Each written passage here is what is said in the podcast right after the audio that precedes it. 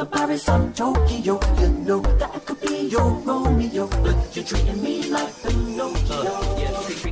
Hello, and welcome to One Week, One Year, a podcast where we watch and discuss a year of film history every week, starting from 1895, the dawn of cinema. And this week is 1911. I'm one of your hosts, Chris Ellie. I'm a film projectionist, uh, currently unemployed, and joining me as always is. I am Glenn Covell, a filmmaker, And some, somewhat employed. Yeah, yeah. Uh, I really gotta, like, you know, uh, get a job. I mean, you know, unemployment's nice, but gotta gotta get back in the biz, in the industry, Yeah. you know? Got to get back into that biz. So what's what's up, Glenn? What's been going on?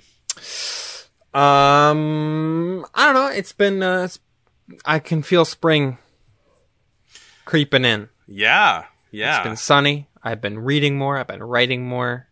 That's Feels. I've. It's been a. It's been a good week. I think. good. That's great. Yeah. Um, I'm pretty pleased with this week because I got my first vaccine. Yeah, yeah, yeah.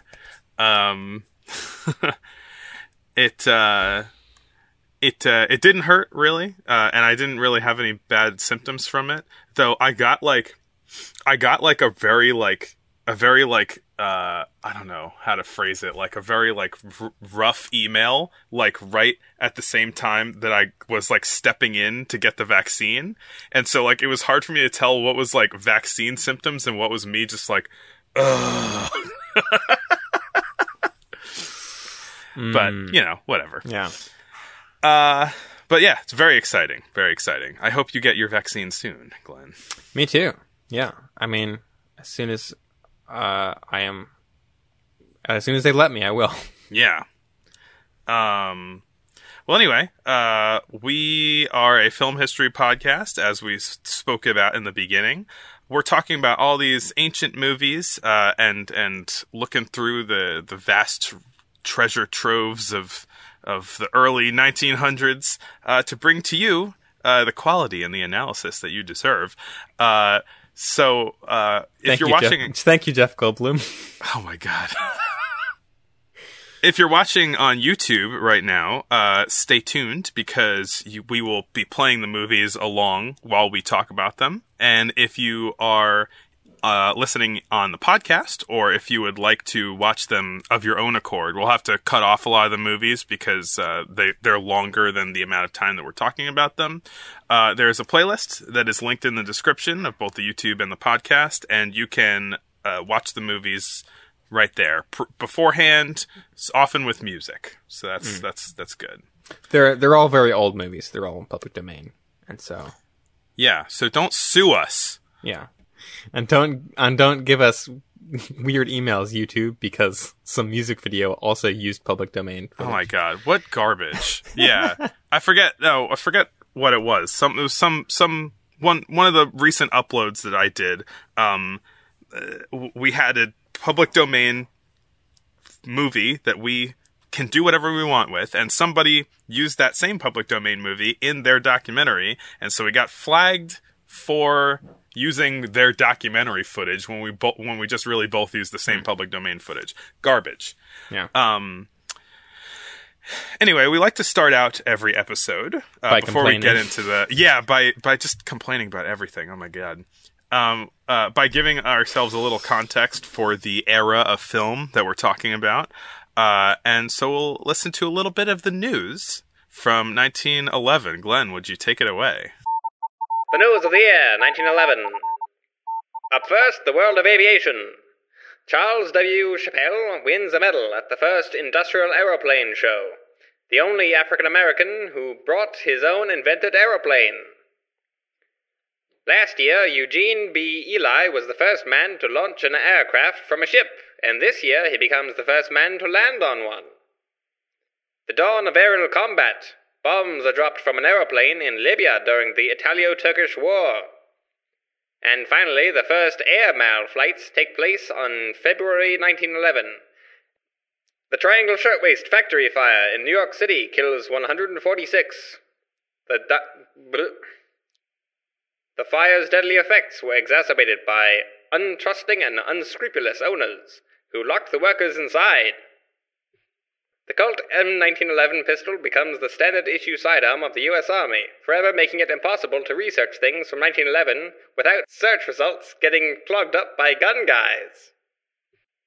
The Sherman Antitrust Act breaks up the giant Standard Oil, ending its monopoly and breaking it into 34 separate oil companies. The first Indianapolis 500 race is held. The winner had an average speed of 74.59 miles per hour. The Nakhla meteorite crash lands in Egypt. On its surface, evidence of water on Mars. The Mona Lisa has been stolen from the Louvre. The thief, Vincenzo Peruggia, keeps it in his apartment for two years before he is caught. The race to the South Pole concludes when Roald Amundsen's expedition makes ground. The Xinhai Revolution begins in China, soon to lead to the end of the final Chinese dynasty. As the revolution comes to a close at the end of the year, Sun Yat sen is elected the provisional president of the new Republic of China. Mary Pickford leaves biograph for the greener pastures of the Independent Moving Pictures Company. Thank you, Glenn. You're welcome. Uh, Mary Pickford. Um, yeah, she she was having that. She was the biograph girl, but now she's the IMP girl. She's an imp girl. um, uh, she's gonna. I think she she made a few movies with IMP this year, but uh, I think they kind of only really survive in fragments, or or there's like one or something. I didn't watch it. Who cares about Mary Pickford? Um, although you do, you uh, you just got the Mary Pickford cocktail ingredients. I did. right? I had I had to buy some uh perhaps overpriced liqueur uh, in order to make it. Um but yeah, it's a good cocktail. Which was the one that that was overpriced? Like what's Uh, in it? uh Luxardo liqueur, which is a, a cherry flavored Oh, thing. can't you just like get some maraschino juice and pour it in there? I mean, not re- like mar- maras- maraschino or maraschino liqueur is its own thing, I guess. I don't Oh. really know. I I learn all of my cocktail and like bartending things from like bougie YouTube sites, and so if I learn how to do anything, I learn to do it the the most like exacting way possible. Fair enough. Um, although there's plenty of times where it's like, you got to make this with like this one brand of rye or something like that. And I'm like, I want to use bourbon. It's, I don't care. Um, but we're not here to talk about alcohol. We're here to talk about old, old movies. Yeah. Um, soon, soon, alcohol will be will be banished. So we're we're not going to be able to do anything about Will that. will be banished and more popular than ever before. Um, so ugh, after a terrible week last week where we couldn't uh we couldn't start with our guy and Mm. we had to start with the monster D.W. Griffith. we can start with our guy again. It's Yeah. George Méliès. our our boy Méliès. This will be his penultimate year of films. Uh, Yeah. which is sad. It's very, Um, it's very, um, it is very sad. I was going to say bittersweet, but there's not even a lot of sweetness to it. No, It's mostly especially because these are kind of just okay. um, I'm looking forward to. I think the, some of the stuff next year will be a little more impressive and interesting. Mm-hmm. But uh, the two that he made this year, or at least the two that survived, are uh, Baron Munchausen's Dream and The Diabolical Church Window. Indeed. Um, not not top tier Méliès. Um, kind of, I would say middle of the road to to lower tier Méliès. really. Yeah, yeah, Um, but it's still it's it's nice to have his weirdness back in in our lives. absolutely. Movies are getting so serious these days. They really are. The the the the more popular films from the 1910s seem like they're very dour, very serious. Yeah, And yeah, I appreciated Méliès's just like fast-paced, manic, weird kind of supernatural vibes that he always Yeah. brings. Yeah. Um, he made both of these movies for Pathé. Uh, this is at this point he has sold his Star Films uh, and all of his assets to Pathé, which will be his undoing.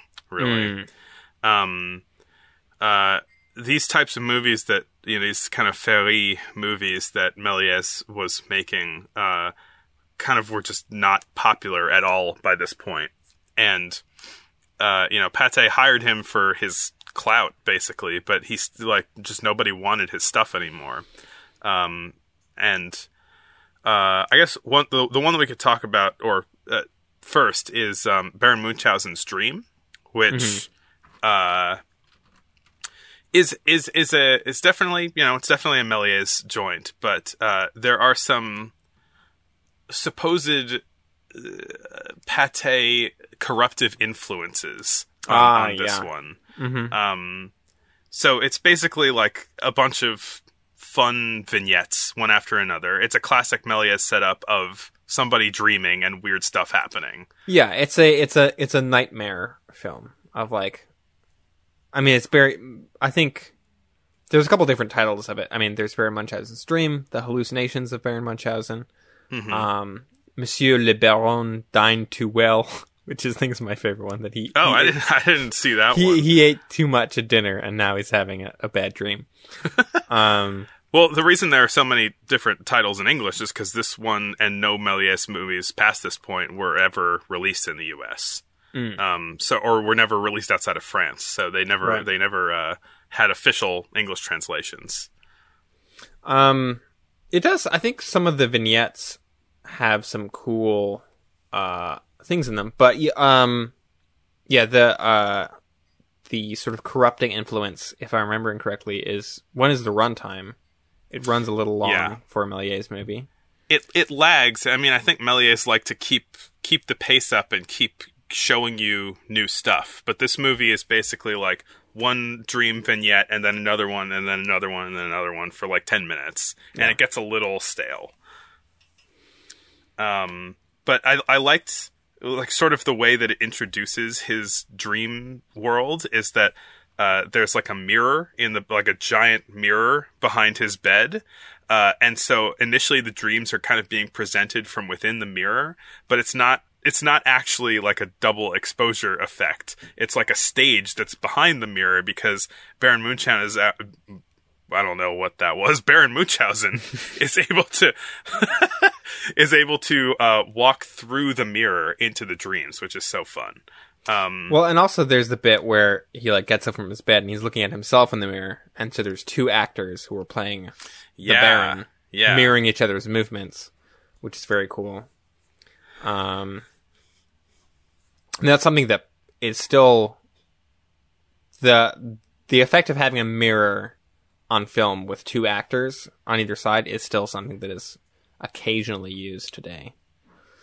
Um, yeah, like in Magic Mike XXL, uh, where they do that fake mirror routine at the very end of the film. Have you seen it? I haven't. I still haven't. I gotta. I Ah. gotta get to it. Um, I, I was thinking of the deleted scene in Terminator 2, uh, which is not a recent movie, but um, not as recent as as Magic Mike XXL. At, at any, No. at any Yeah, we'll get to both of them though. we will. Um, uh, this also one of the vignettes is. Uh, I mean, we, we can't say this for sure until we watch next week's movies, but maybe his final moon face. Um, Ooh, there's- yeah, there's a face in the moon. I hadn't thought about uh, that. with a gross long tongue. Yeah. that's like an like a tentacle that comes out of the nose. he had to. He had to uh, step it up. You know, he had to Yeah. escalate his his moon face effects.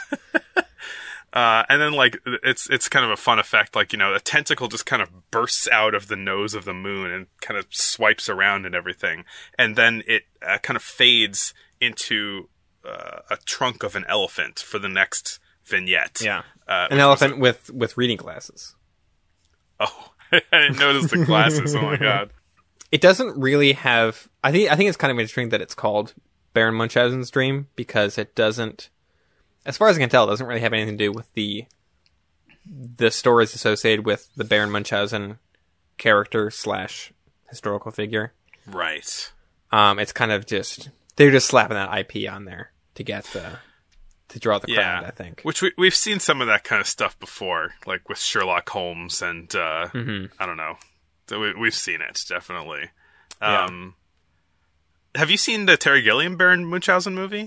A long time ago, yeah. Uh, I love it. I love it. It's so it's so fun and wild. Yeah. I mean, it would be right. It's it's one of the most Terry Gilliam esque Terry Gilliam Yeah. movies. yeah. And then the other one that he uh, made this year was the Diabolical Church Window, uh, which is not, which was I think rediscovered pretty recently. Um, this wasn't on the original like Flicker Alley Méliès box set. It like was on the the second one that they had to release with the newer uh, discoveries um, a couple years later. Um, and this one is basically like the devil puts a wizard to sleep, um, and then he just plays pranks because it's a Méliès movie. Classic George Méliès setup. the devil kid puts the wizard puts a wizard to sleep and then plays pranks. um, yeah, I mean, I I read that this is a an incomplete version of it. mm-hmm. Um, but it felt fairly complete. You know, it didn't feel like Yeah. there were any glaring things where it's like, oh, this something's missing here. Right. Um, but yeah, it's At least you know there's not much of a narrative to it, so it's not nothing would really be Yeah. missing from a narrative perspective. it's mostly like some some camera tricks, uh, a lot of pyrotechnics. Um, the the classic Méliès thing also of uh, someone trying to to to grab or hug a, a, a pretty lady and then she disappears when Yeah. when he uh, when he does it and then he uh, grasps the air. Um, yeah, I mean, not not a. There's not a lot to say about these. They're not super. They're not really narratives necessarily. They're just sort of setups for for some fun, so for some fun and games. Yeah, they're pretty simple, but you know, if you're if you're putting on some some goofy Méliès, then they're they're they fit the goof quotient, you know. Um, they would be once parties are a thing that happen again. Uh, I do feel like Méliès trick films are a good thing to put on in the background. Oh yeah, oh yeah. You know, we need like- to make like a great like a great like silent movie party background playlist. Oh you know? my god! yes. Um. Yeah. Oh man, that that is that's something I miss of like going to someone's party and there's there's just a movie playing low in the background. Oh yeah, yeah. Uh, so you don't if you don't want to talk to anyone, you can just sit and watch the movie for a little while. We we all have we have all, all thought about parties so deeply in this time of no parties that we we know now how to put together the greatest party. We have to have you know certain atmospheres here and there, Hmm. a snack table. People don't think about no, they always think about the snack table. Anyway, the uh, the great innovation we've come up with from a, a year of no parties is snacks on a table. I mean, I don't know about you, but I'm kind of the guy that sticks to the snack table. It's it's Um, it's a it's one of the safest places to be at a party. Yes. Yeah, for sure. Uh, some movies that would not be good to play at parties are DW DW Griffith movies. Oh, great transition, and Thank you. truer words have never been said. This guy makes some. Oh my god. This You know- I I call this 1911 the year that D.W. Griffith just doubles down Yeah, on everything. yeah. It, like, like he, there's no, there's no turning back with him anymore. No, there's no I- more Yeah. fun, you know, house robbery movies. There's no uh, eagles picking up babies. It's he he no longer has like plausible deniability about his No. bigotry. yeah. Um, it, I mean, is- really, the only de- deniability he has is that he made one movie that was about the Union and not about the Confederacy. Uh, yeah, I've uh, this week while like going through well Wikipedia to find movies, I've been waging a, a one man war against dumb, incorrect, uh, D.W. Griffith facts. Um, like things that he invented, close ups or continuity editing or cross cutting or any of those things. It's uh, you know D.W. Griffith has made some good movies, Yeah. um, but I think that we owe it to film history to uh, take away the worship of Yeah. D.W. Griffith as this innovator and the man who invented cinema. Because I mean, uh, I do think he has like innovative uh filmmaking techniques that he's using, but it's he didn't invent them. Like it's not yeah, they're they're less groundbreaking more than it is just sort of like he's using them. he's More refining frequently. things and Yeah, and yeah. yeah. using more advanced techniques as more than just a parlor trick. for Um, sure. And he has much more of an interest in storytelling than a lot of people did when he started off, too. Yeah. Um, I also, I mean, watching some of these and like doing research about, uh, about yeah, like the stuff that he's sort of contributed to film language. Um, and, you know, not to diminish his influence as a director, though I do love to diminish his influence as a director, is, um, you know, I, I, I wonder sometimes how much the sort of like competent film language stuff in his movies is, uh, is Billy Bitzer, who is- Right. was also a director and was the main, uh, cinematographer, um, for, I think all of his movies or all of his main ones. Um, that wouldn't necessarily account for the sort of like the the noticeably better better editing of them or anything. Um, I have no idea if there's any truth to that. I just want to take some credit away from him. I think. Um, well, since we're talking about, um, uh, we can we can get to the gross stuff in a minute, but since we're talking about apocryphal D.W. Griffith information, we could start with the Lonedale Operator, um, which is thankfully not a racist movie of his. Yeah. Um, it's, One of it's one a of neutral film. yeah. Um, uh, but uh, uh, it's it's listed in certain places that it's. What did you say that was like? It was either like a, the first close up or It- like a. it- there there was a thing on on Wiki, and this is Wikipedia, so obviously this is just like some some person put this there. Um, they they had the release of the Lonedale Operator as uh, a significant sort of advancement in film history because it was their words. Uh, I'm paraphrasing a bit, but it was something like the first successful close up in a film. And first of all, what what does that even mean? Like, they tried, but they failed. You yeah. know. It's like, uh, we had a close up. I don't know. It just, you know, we were too far away. Um, and Um, it's like, no, none of, none, nothing about that is, is true. I mean, I, I thought, I tried to think about it very specifically because it, there is a, a, a, a somewhat unusual for this time, uh, punch into a close up to show what some, someone is holding. Um, Yeah. that is sort of a big reveal in the movie that, We have seen that before, but it's well done here. It is, Um, yeah. And I think so- that's why it kind of sticks out as like, ooh, this is new. Yeah. Um, and who hadn't done the insane due diligence that we have been doing of Yeah. watching damn near everything. Due diligence, the podcast. Um, but yeah, I mean, I, th- I want to say that like, uh, what's his name? Um, God damn it, now I'm blanking. Um, David Wark Griffith. uh, George Albert Smith had Yeah. like punch ins to close ups to show things and to reveal things. Not often. Um, yeah. Yeah. Or probably, probably not quite as elegant as it's used here, but it's like that sort of mechanical function of cutting to a close up of something to reveal more information is not not a new thing. Yeah. Um I'll have to search through my notes from previous weeks because I know on on a few movies I wrote a punch in with lots of all yeah. caps and lots of exclamation points. Uh, yeah, briefly, this movie is uh, a a woman um, sort of a takes loo- over. It's a loose remake of the Lonely Villa.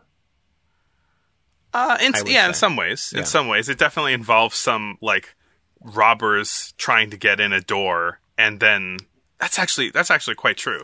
Um, uh, I'll, I'll I'll I'll say how. So there is a um, there is a there's a woman who is the the daughter of an operator of a train station, and he is I don't know sick was he or just getting old basically he has to- yeah.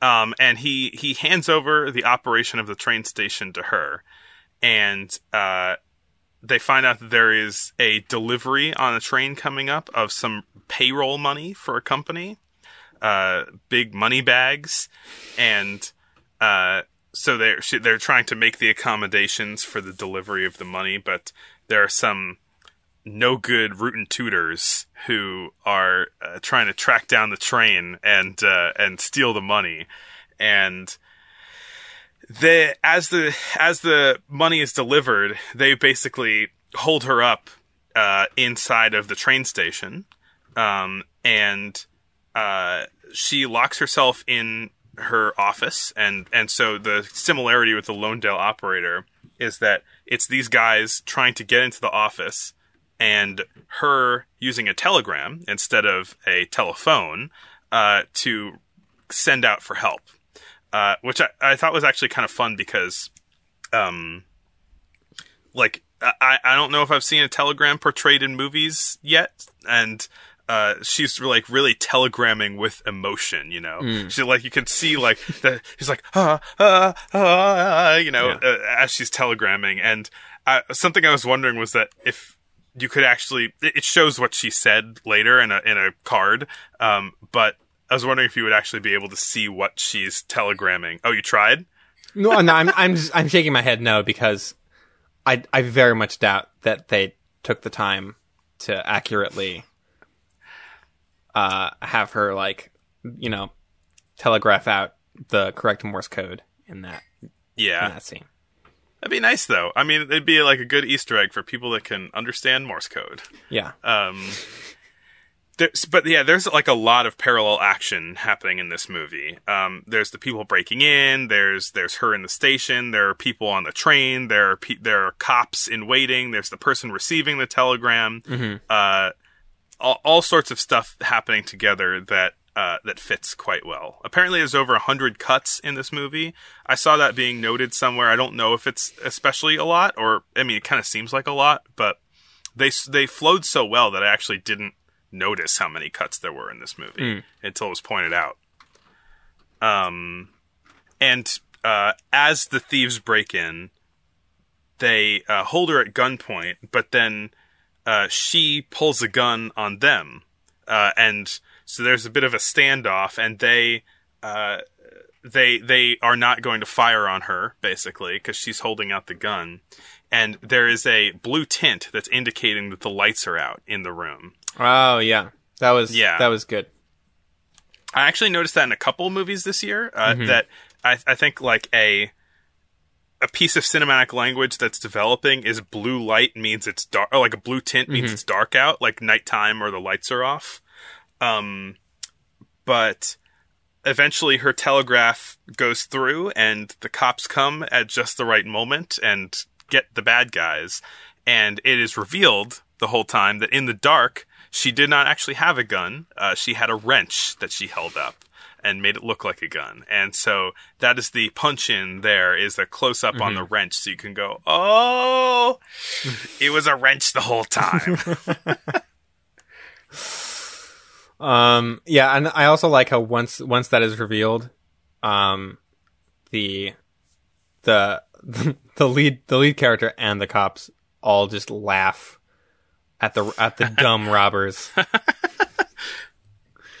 um, as they're taken away. Um, Yeah. yeah. I mean, I think I think this was better than the Lo- Lonely Villa.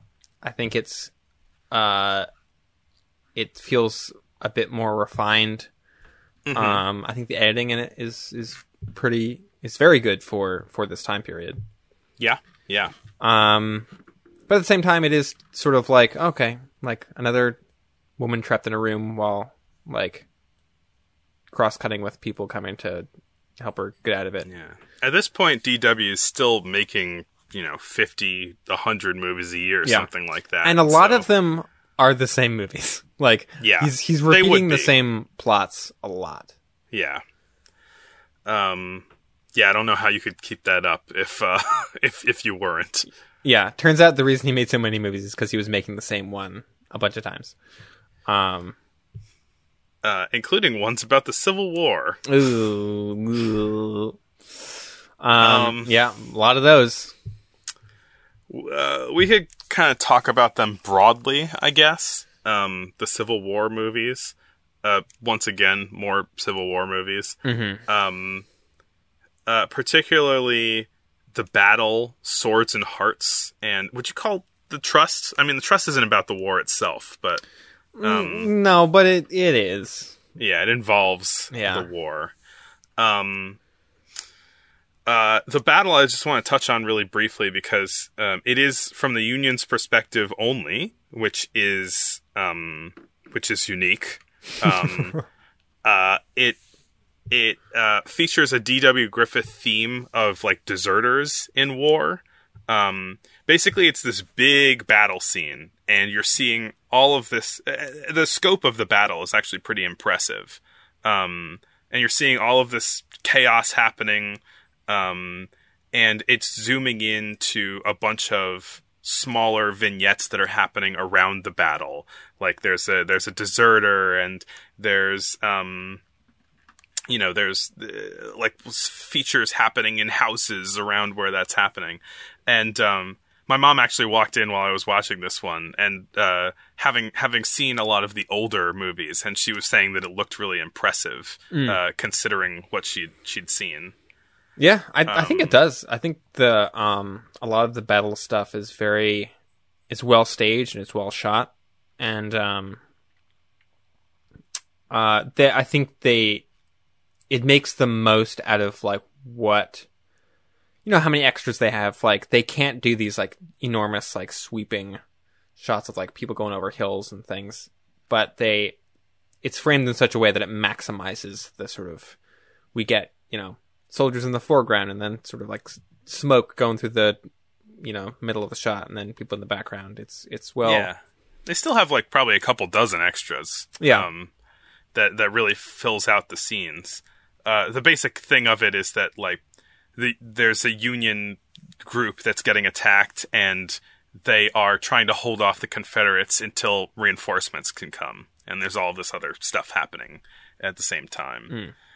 Um. Uh. this had it all it had opening credits also which is not unheard of but it's still kind of a rarity i think Yeah. as On far as i can tell it's happened on some other DW movies, Mm-hmm. but um, yeah, I guess it's starting to become more common. I think. Um, and another one is Swords and Hearts, which is uh, also includes like some of the themes. Uh, another another thing that he touches on a lot of of uh, a women taking men's place in the war. Mhm. The other time, uh, uh, it it was The in house with closed shutters. Yeah. It was due to cowardice. Um, but in this one, basically, there's there's a woman who's in love with this Confederate guy, and uh, she sees that he's about to get ambushed by uh, the the evil Union Unionists. So she dresses up as him and rides on his horse and rides away to to pull them away from him. Um, and uh, yeah, this was this one. You know, is like it was also a love triangle, which is another big DW thing yeah happening. he loves those um yeah i mean like i said with like the the doubling down thing i feel like there i noticed so many more things where it's like okay like this is something he's just gonna put in every movie now yeah, um not looking forward. no. There is uh I can say one nice thing about this one. There is a nice sort of reveal of uh someone is shot and they sort of react to it and then we we there's kind of a reveal of the blood um that they've been wounded. But then it doesn't actually go anywhere. It doesn't ever come back. yeah, it's yeah, it's just like oh, she's shot, but she's okay. Yeah. um Yeah. Didn't didn't care for this one so much. Yeah. Um, and then there was another one, his trust, which is a two-parter and Mm-hmm. is disgusting. absolutely revolting difficult to watch like one of the first we watched i think on the podcast where i was like i don't want to watch this like this is Yeah. this is really uncomfortable and i'm just so morally opposed to pretty much everything happening on screen and even like the way it's being it's being shown on screen it's ugh i hate it Yeah. Yeah. Uh, the full title of this is, if you want to understand why we are revolted, is His Trust, the Faithful Devotion and Self-Sacrifice of an Old Negro Servant. servant is uh that's an interesting choice of words there dw that's That's true. that's that's some revisionist bullshit right there. Oh man. And so it's like this classic like, you know, uh, this classic Civil War or, or Confederate fiction of the the slaves who you know were really cared about the family and they were a member of the family and they were honorable and uh, and they were like white people but also still they sleep on the ground outside Yeah. even though they sacrifice all of their money and uh and life uh to uh to the daughter of of uh, of a um uh, Confederate soldier who dies is is the idea. So it's it's just about this this great this this wonderful Negro who uh, uh, you know he he he loves the family that he is enslaved to so much. This the the note I have for this this movie is this is the 19, 1911 equivalent of those news stories that are like guy takes eighth job to pay for the orphan melting machine to be turned off. And it's it's like that's not heartwarming. Yeah, like this isn't a heartwarming story. Like this is just this is just terrible. Like nothing that's happening in this story is remotely heartwarming. Even though it is it is you can tell watching it that it's it's intended to be that way. Yeah. Yeah, so yeah, it's like it's it's I mean it's respecting black people in only the barest bones way of like respecting them for how good they are at being slaves. yeah What I wrote for this was the giving tree without the message, you know? um, Yeah. Because this whole 30 minutes is is this guy sacrificing his own meager amounts of money that he has and all of his uh, and all of his energy and time and and care for uh, this kid who it becomes sort of a surrogate kid to him uh, who is white after And- after the civil war and he has been freed also yeah, yeah. He can be free, but he chooses to just give his life to his uh, owners. Um, and and at the end, it's this kind of somber thing of uh, of him kind of reflecting on on his service and and how how good he was, and then dying possibly. Like he just kind of lays down, and maybe he just dies because he's old at that point.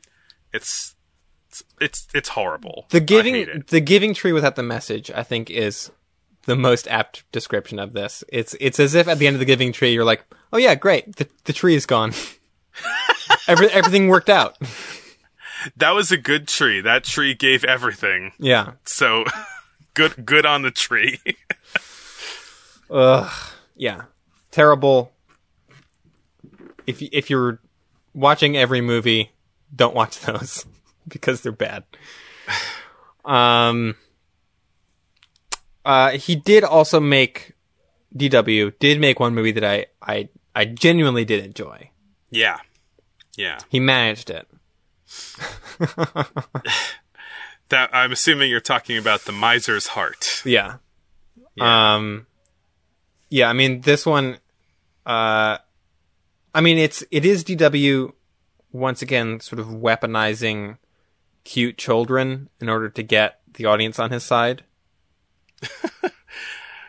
Which I mean like little, uh, that's a little that's a little uh, pessimistic maybe. I mean that's the thing is like Pixar does the same thing. It's it works Right. very well. Yeah. you know. um, and yeah, I mean, I was thinking, watch. I was like, damn it, this one- this one is charming. Like this one, I do like. yeah, it is. I mean, you know, there's no race stuff in this. Uh even even though it's about a miser, he's not he's not coded that way. So Right. Yeah. uh oh this one there's there's like a poor family and they have a a miser who lives upstairs who has a lot of money uh who takes pity on them um and and it is nice to them and uh there's also a parallel story of a thief named Jules who uh oh, his name is Jules. I don't know if I. I don't know if I picked up on that. uh I don't think I picked up on it until I just said it now. Oh. Um uh and he fixes to Oh, what does he do? He he's just he's he's- just he- gotten He's on. yeah He's just gotten out of prison, but he's kind of on the run because he's stealing food for himself. yeah Um. Uh, this also is the first, I think, credited film role of Lionel Barrymore yep of the Barrymore acting. Uh, I don't know, Dominion. Um, yeah. Is, so so Jules the thief is the great uncle of Drew Barrymore. yeah. Um, Uh, what what are they? The dynasty. That's what it is. The acting dynasty of of the Yeah. Barrymores. we've got the we've got the Coppolas and the Barrymores. Yeah.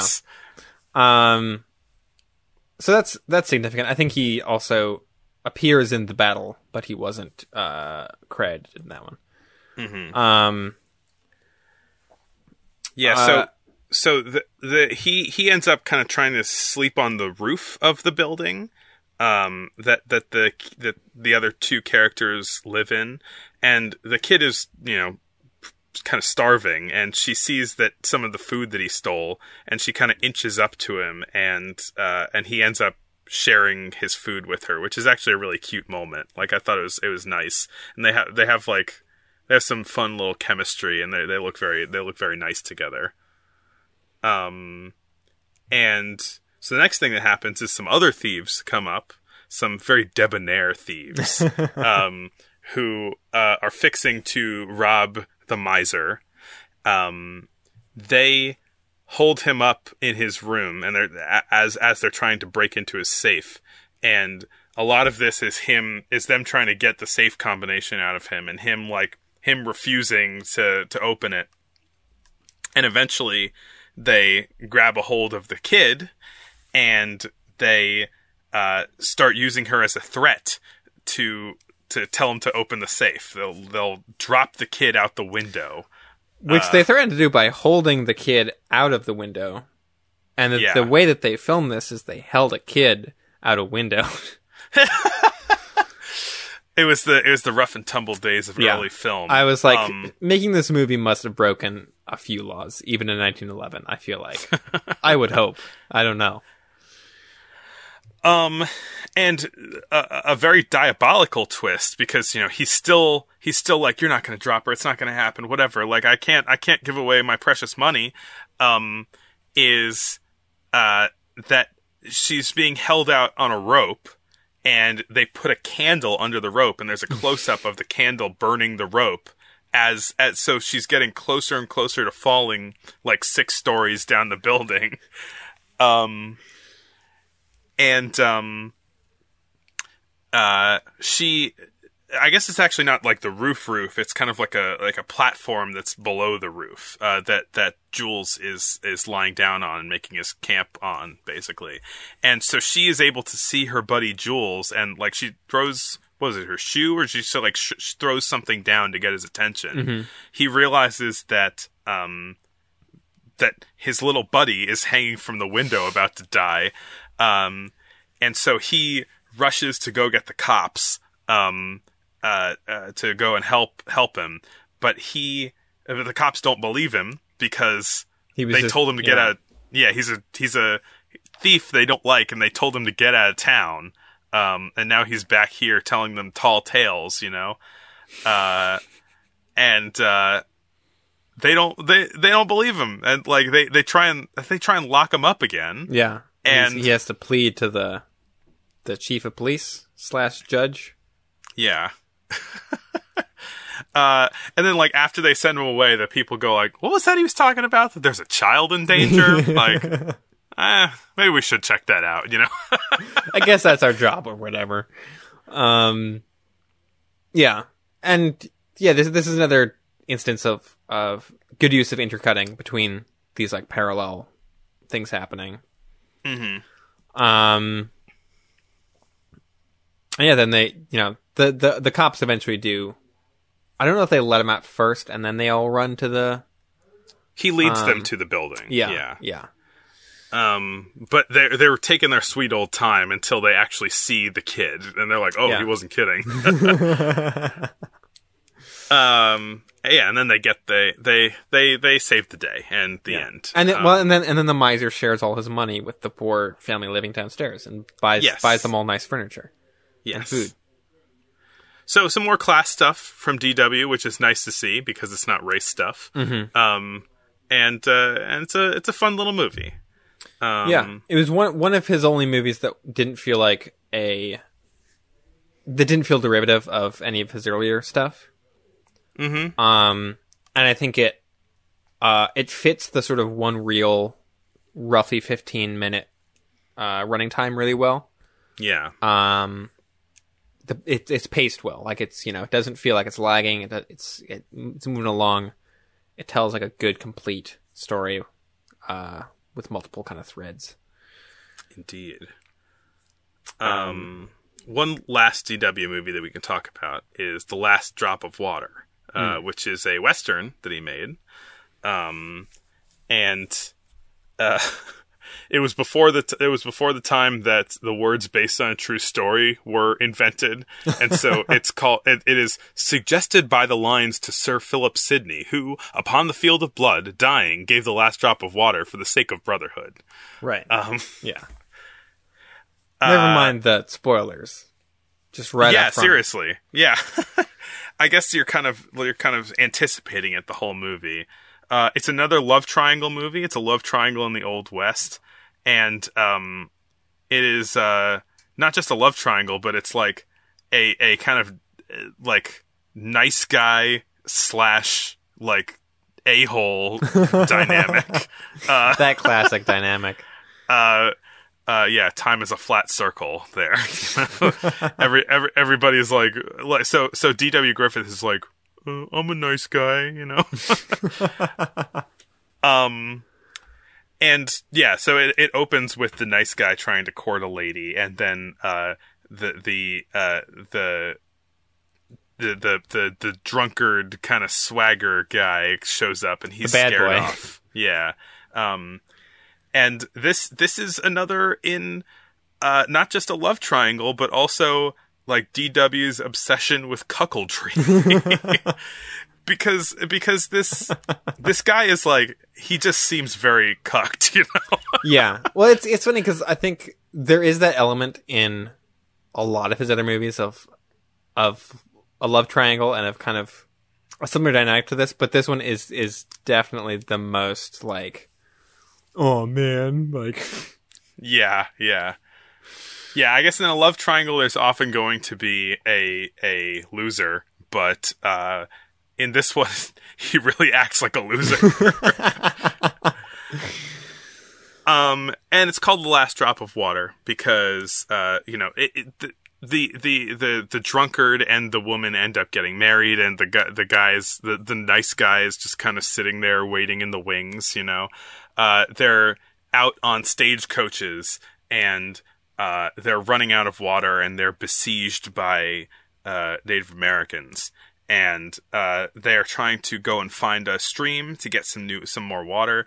And the the drunkard and the nice guy uh, go out together, and they're they're kind of out in the in, in the heat, and and basically they're starting to die, um, and the nice guy collapses, and the drunkard has a uh, has a change of heart to not be a jerk, and he gives the last bit of water to the nice guy, who sips it and is revived, and then the the the the, the bad guy dies. yeah. Um, and uh, Who is is also- established is like a very bad dude. yes, Like- yes, he is a very bad dude. Um, uh, like a kind of abusive drunk Yeah. husband. There's a lot. Um, There's so many movies about alcoholism in this time. I guess it was, it was, you know, it was on, it was on the mind. You know, Yeah, I mean, I guess I can see maybe yeah, maybe booze was just like yeah, hot topic considering that prohibition was around the corner. yeah. I mean, the they were. It's definitely like, you know, it was in the air. I think, and you can see Mm-hmm. that in in the films, um, from this time period for sure. One other thing about this movie is that uh, it is a white hat and black hat in the in the West, except that the white hat and black hat are switched. Who is like the good guy and who's the bad guy? Um, I don't, you know, I don't know if that dynamic was simply to distinguish the two of them visually, and they hadn't come up with the whole visual language of it yet. But there's it was it was kind of interesting that we were seeing it there as, a, as in a western. Yeah, yeah. Um, this also is a western that was shot. I'm not sure exactly where it was shot, if it was California or somewhere else, but it's it's shot in a real desert, which certainly helps Yeah. a lot. Yeah, lots of extras and and props too, Um, which are good. They they are no longer doing the the New Jersey western as they were known. um, so yeah, it's, it's got some it's got some nice kind of western production value to it. Yeah. Well, I mean, speaking of New Jersey westerns, uh, uh, Alice Guy has started Solax, Yeah, um, her film company. her American uh, film company. Yep, yep. And she's got it outfitted in New Jersey. And one of the earlier movies that she made for that film company is Parson Sue, which was a western. Yeah. uh I I really enjoyed this one. I mean, it is unfortunately the entire like climax, like third act of the movie is lost. Yeah, And so it kind of just there's just a title card that explains like how everything is wrapped up and you're like, "Oh, uh, we don't Yeah. actually get to see any of this. We don't get to see the big Yeah. fight at the end." Poochie went to the moon and uh, lived there forever Yeah. with his friends Um, and went went away. It's also so so silly. This is like even for an Alice Guy movie, like she makes a lot of very silly movies. I feel like this one is there's just a I like a a, a gleeful silliness to the whole thing that I Yeah. really responded. she has to. she has a lot of fun with her movies. yeah. Um. Uh, this movie reminded. This movie has a lot of like crowd scenes. Mhm. Um, and it it reminded me of uh a thing that um the video essay Every Frame a Painting pointed out. Um, which is when you put a bunch of people in in a in a shot, uh, any emotion feels really big. And I think that I thought about that a lot watching this movie of how like, um, I think of a specific example now. Um, but there's there's there's a lot of scenes in in like a saloon or or a shop where someone will react to something, um, and rather than just having one person react to it, we get to see a whole crowd kind of react to it. Um, and it does it make it makes everything feel very like impactful. Yeah, yeah. Um, it, it- but often in a goofy way. I mean, this is like a like a hammy movie It's about so hammy and goofy. uh, yeah, uh, about a. I didn't know what the word par- the the term parson before, but it's like a pre like a somebody affiliated with religion, basically. Um, so she comes to like a, a, a an out not an outlaw town. I what would you call it? Like a sort of you know a frontier town. a frontier town. Yeah. Yeah. she comes to a frontier town full of, uh, full of gruff men as a as a clergy member, and she tries to convert all of them. Um, and she puts up a sign next to the uh, next to the the water trough that says cleanliness is next to godliness. And all of these you know dirty western men are like oh man we got to impress this lady you know? So they uh so they they're all like getting getting nice. And so there's just like a gaggle of of of dudes like trying to out Jesus each other to to impress Yeah. Parson Sue. and it, it it kind of it does the thing that Alice Guy loves to do, which is kind of to to play with uh like uh gender roles a little bit and kind of like traditional uh ideas of like masculinity and femininity. Um and so yeah, there's like a whole scene of all of the the very macho cowboys who are all just like bathing themselves with soap and water out in the in the middle of town. Um, it just in a very, very goofy way that you would not, you would not, uh, immediately think of when you're like, oh yeah, a bunch of rootin' tootin' cow. We're saying root and tootin' in this episode a lot.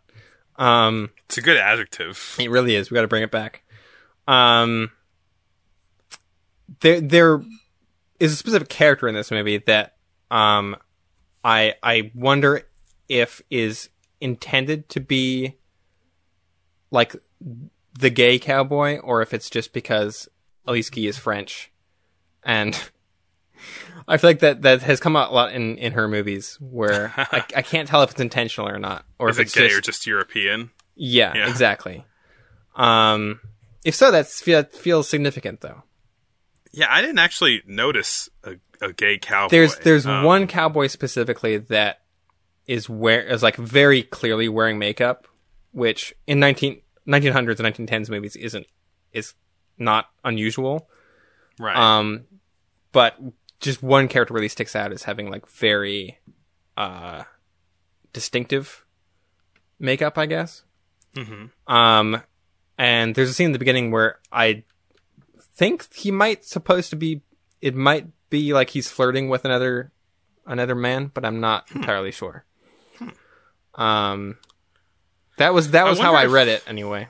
Yeah, I wonder if um, homosexuality was as um, if the the the hate against it was as established back then.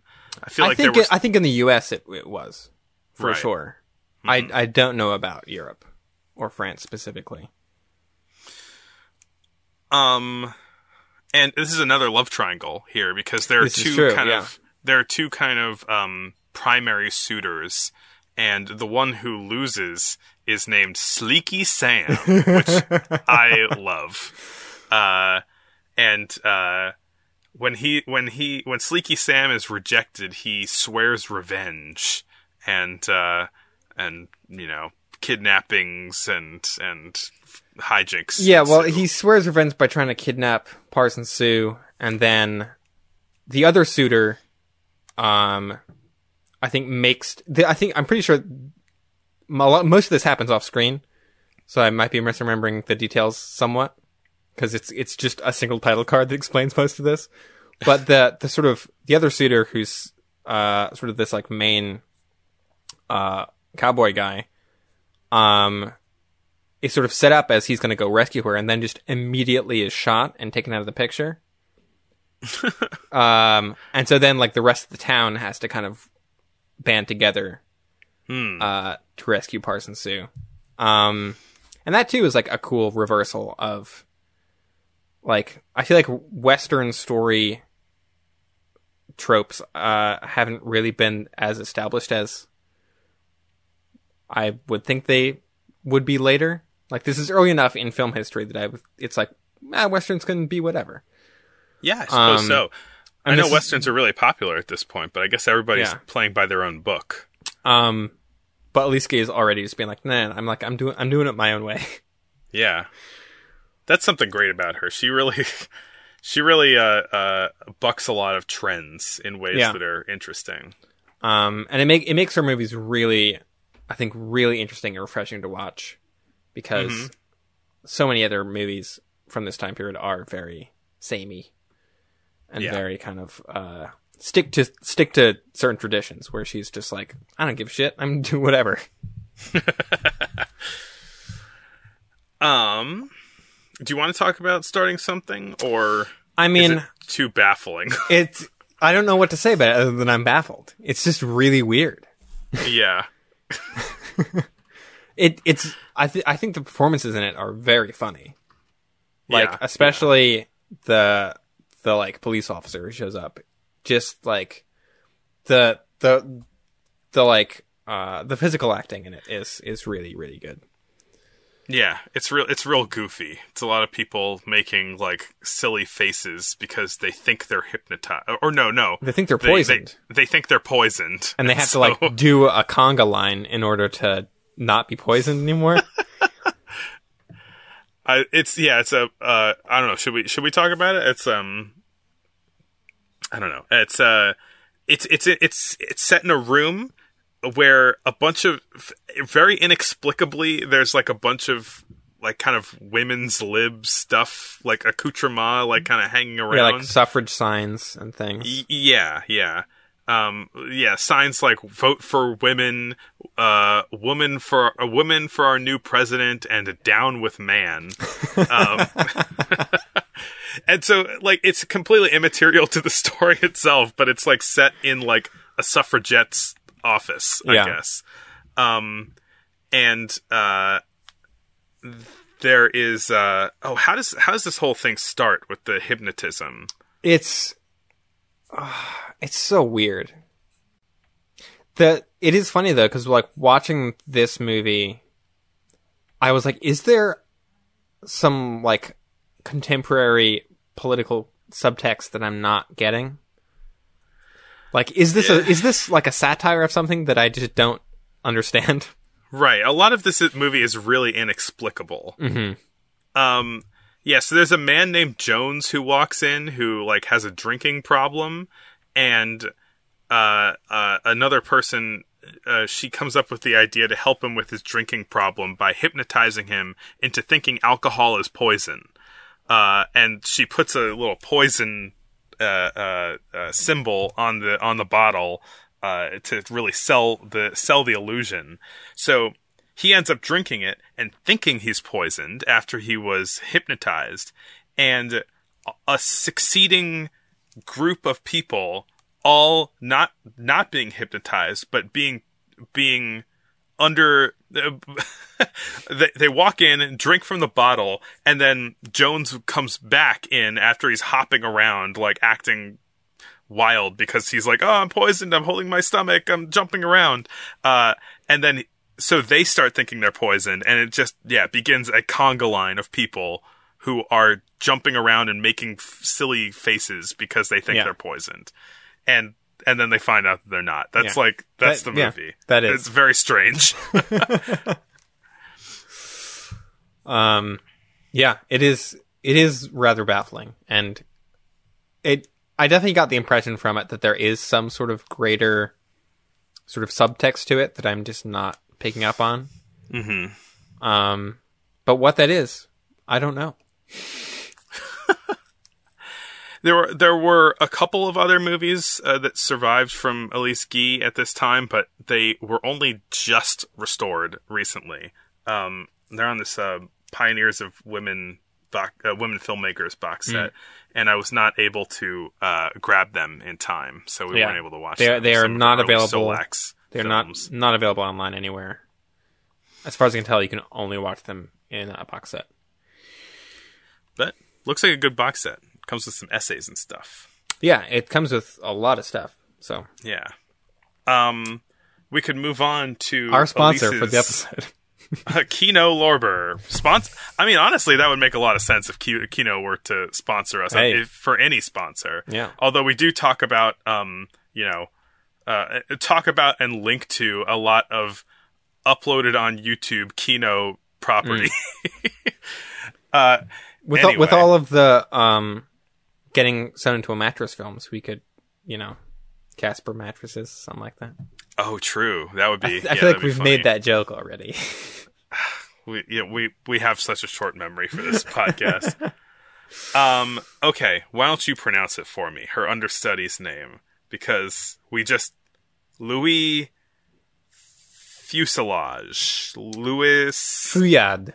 Feuillade. Yeah. This all of this. We really need to learn French. Like honestly, if I'm really going trying to go hard for this podcast, I should just learn French.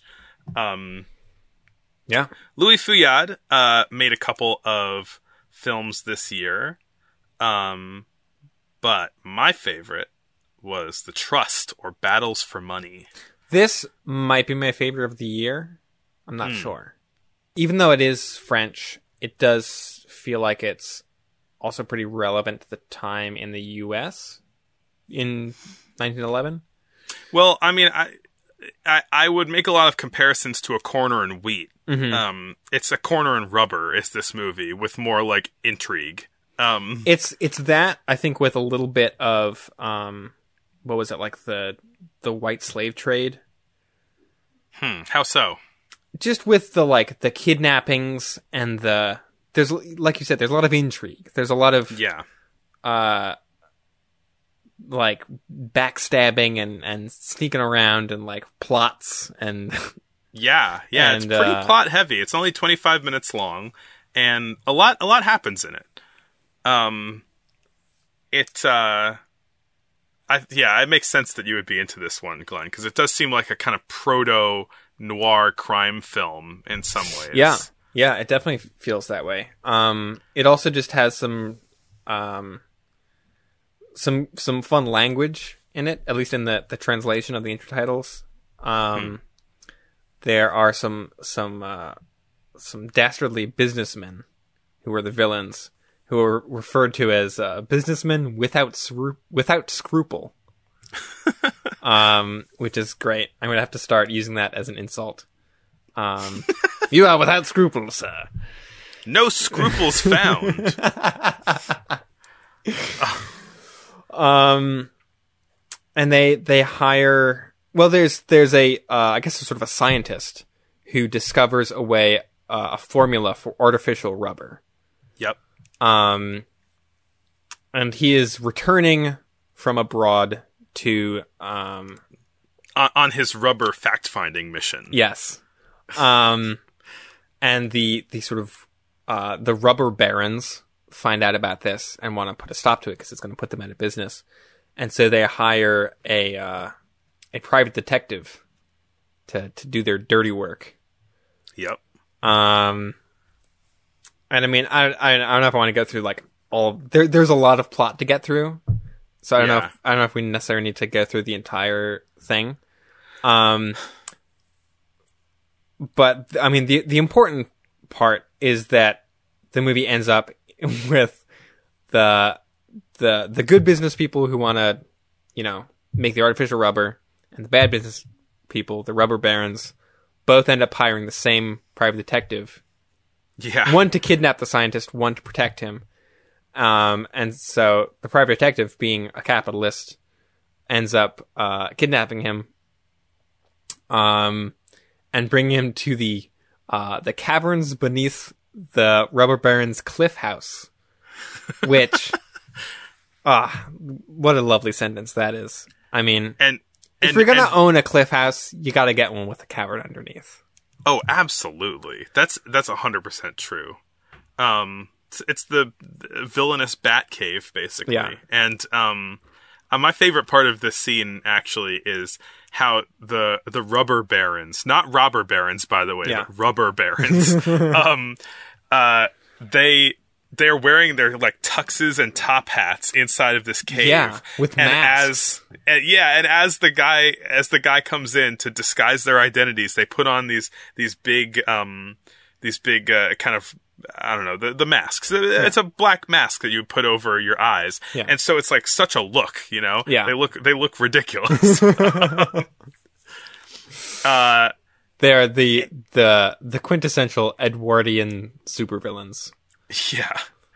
Um yeah, I was thinking that like the the PI so so what what what ends up happening is they're trying to like kidnap this guy and extort him to give them the uh the recipe for the artificial rubber. Um The formula. and yeah, the formula the formula. if this movie was made today, it would 100% be an algorithm. Oh my god. Gross. Um and uh you know, they say like we're not trying to hurt you. We're like offering well, even though we're holding you at gunpoint, we're going to give you 50,000 francs if you give us the recipe uh, the the formula for the artificial rubber. And he's like, "Well, I guess I have no choice." And so he they they offer him a pen and he goes like, "Oh no, no, I've got one." And so he writes it down on the on the paper and and they're like, "You know what? Thanks a lot. Here's your check. See you later, guy." Um and so they they put a blindfold back on on the scientist and walk him out of the cave and as soon as he's made his exit, they realize that the pen was disappearing ink, and so they thought they had the they thought they had the um the formula, but uh it, it is gone. He's he's swindled them. Yeah. I love Um, too when that happens the the private detective who's been sort of like one one of the main villains from this whole thing. You know, like Yeah. the, the the businessmen are all freaking out and his response is is kind of like if there was dialogue it'd be like, "All right, that was that was pretty cool. Like I'll give you that." So here's the thing. Here's the thing. I don't I I don't know if this was textual. Um but because the PI got hired by both both parties, right? My thought was that maybe he was doing a Yojimbo kind of thing where he was that, playing them yeah. against each other. And this was never shown in the movie, but like what if he gave the scientist the the disappearing ink pen, right? So he was able to bring the scientist to the one party, but then also fulfill his obligation to the other party and get paid by both, Oh. right? That would make the movie even better if that had been after the reveal of the disappearing ink. We found out that that was what what had happened. Yeah, Man, I I want to believe that. Th- this movie is ripe for a remake. I think. Yeah, yeah, that'd be fun. Once once we can get together, I think it would be a lot of fun if we like did some some Some some mo- some modern retellings of these. yeah, that'd be so fun. Yeah. Um, Especially the ones that that aren't like that wouldn't require Legend of a Ghost levels of money. You know, this Mm, yeah. one this one could be pretty cheap to make. I mean, hey, we could just you know throw some sheets on some cars and make Legend Legend of a Ghost. Yeah, light yeah. some fires in a cave. Feuillade made, or we watched two other Feuillade movies from this year, which are eh, I don't know if we have as much to say about those. Not really. Um, he also made a movie called The Defect, which has some good messaging to it. I think, um, If it, but it is way too yeah, long. I if if only it were if it were shorter, I, I think it would have been really really strong if it had been cut down and it had been more concise. Yeah, Um, but yeah, it just it it it drags a lot. Um, but it does it does reveal uh, the sort of um contemporary, I guess, prejudice against um people who work in dance halls.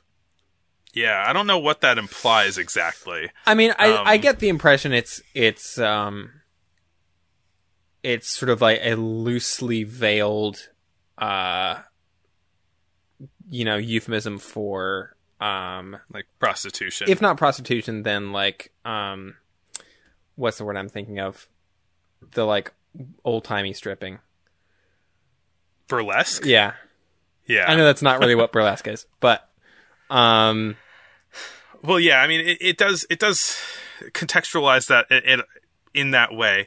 Uh, it's it's about a a quote waitress in a brasserie, which is a French restaurant, which I didn't know, in the Latin Quarter, where loose women congregate.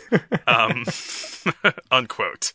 Uh, and yeah, it's, so briefly, it's about a customer sitting down, seeing her, seeing promise in her, and uh, giving her a job to to leave her, this place that she works, and uh, she uh, ends up kind of working as this. Uh, she ends up taking over the position from him at this like kind of charity, basically, and she becomes this the, like a saint that as they're called. Like she, they, they're- she's called a saint because she does all this wonderful charity, and then um her her ex comes into the picture and tries to get hired uh at her charity or or like work for her or something or just reconnect with her in some way. And she rejects him. And so he writes an angry letter uh that uh that tells the world that she used to work in a dance hall. And this is so shameful that she's kicked out. No one respects her anymore. And she loses her job. She's laughed out of any new job that she tries to uh, uh, get. And she considers jumping out of a window. And then in a title card in the end she goes like it, it explains that she uh, found some new opportunities for doing the same kind of charity work in the far east. And she goes there instead. And so it it has a you know it's got stuff to say about like you know sexism and the way that women are are treated uh, uh, uh, in their lines of work and you know garbagey men blackmailing people in ways that Um, sadly still feel somewhat relevant Sure, yeah. But imagine how tight and great that would have been in a one reel film instead of like a three or four reel film. Yeah, yeah.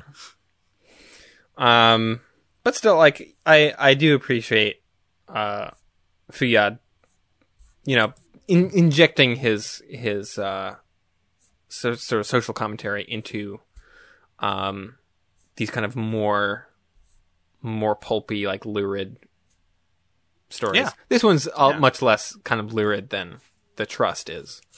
Um, Mhm. uh, which again is also another thing that makes it less entertaining to watch. Mhm. um, what's next? Well, uh, speaking of long movies, Oh boy, uh, we could talk about the the Italian epics as they're Yeah. as they're um, beginning to spring up this year. yeah, I mean we we have the first Italian feature film. Yeah, and the earliest surviving intact feature film. Yeah, very uh, um, significant, I guess. yeah. Yeah, Uh, it is L'Inferno, L'Inferno. Yeah, or an adaptation of Dante's Inferno. yeah. Um, yeah, I didn't, I didn't love it. Um, I don't, I don't necessarily think it needs to need needed to be a feature. Um, but um, yeah, I mean, uh, you can tell a lot of a lot of work went into this one, and it it it, Yeah, it does I think feel. I think it took two years to shoot this movie. Yeah. Um, and it feels, uh, it feels big, you know, like it, it feels, um, the scale of it definitely does feel on, um, on a, not necessarily bigger than other movies that we've seen, but I think the length combined with just what they're putting on screen does give it this, the feeling of an epic, which is, Yeah. which is cool. Yeah. Um this is I mean this is based on Dante's Inferno. I, I, haven't read the book, but Neither have I. basically um the reason why Glenn didn't love it is because this is pretty weak from like a structure and storytelling perspective even though I think visually and vibe wise it's really cool. Um because it's uh how long? It's an hour and 10 minutes long hmm and the movie is basically um Virgil takes Dante into the Inferno, shows him one thing, shows him another thing, and another thing, and then repeat for an hour and 10 minutes. Yeah. Um, and so, yeah, it's very light on structure, and it's not like super challenging in any or, or adventurous in any way on, on that front. But I actually I, I think if it weren't this movie, I would be incredibly bored by it. But the fact that it is so like spooky and uh and and like dark and grim, uh, I mean, it is based on Dante's Inferno. I I enjoyed it a lot. It's like it's a it's a vibe watching this movie. This this sure. would be one that would be good to have on the background of a party. Yeah, that is true. Um, it yeah, it's it's it's mostly vibe, and it, it does it does create some really wild imagery and just like, put some stuff on screen that you're like, oh damn, I didn't expect this. Yeah, I Um, mean it's a it's a lot of darkness for something of this era too, like like grim, Mm-hmm. dark theming and everything. Yeah, like a lot of um, it uses a lot of it uses both um actual locations and some some sets and sort of some combinations of the two. Um, and some of the set work is really elaborate and Yeah, and cool. It's full of smoke and and like spooky like rock formations and things. yeah. I mean, it's trying to like it, it does a good job creating an image of hell in front of you. Yeah. Um, and definitely uh, at towards the beginning, you know, it's it's less surreal and it's less sort of hellish, and is a bit more just sort of like, ah, there's just some people out in a field. Like this isn't that this isn't that crazy. Um, and then as he as he descends the you know the layers, um, it it gets like more and more. You're like, oh, okay, I see where this movie's going now.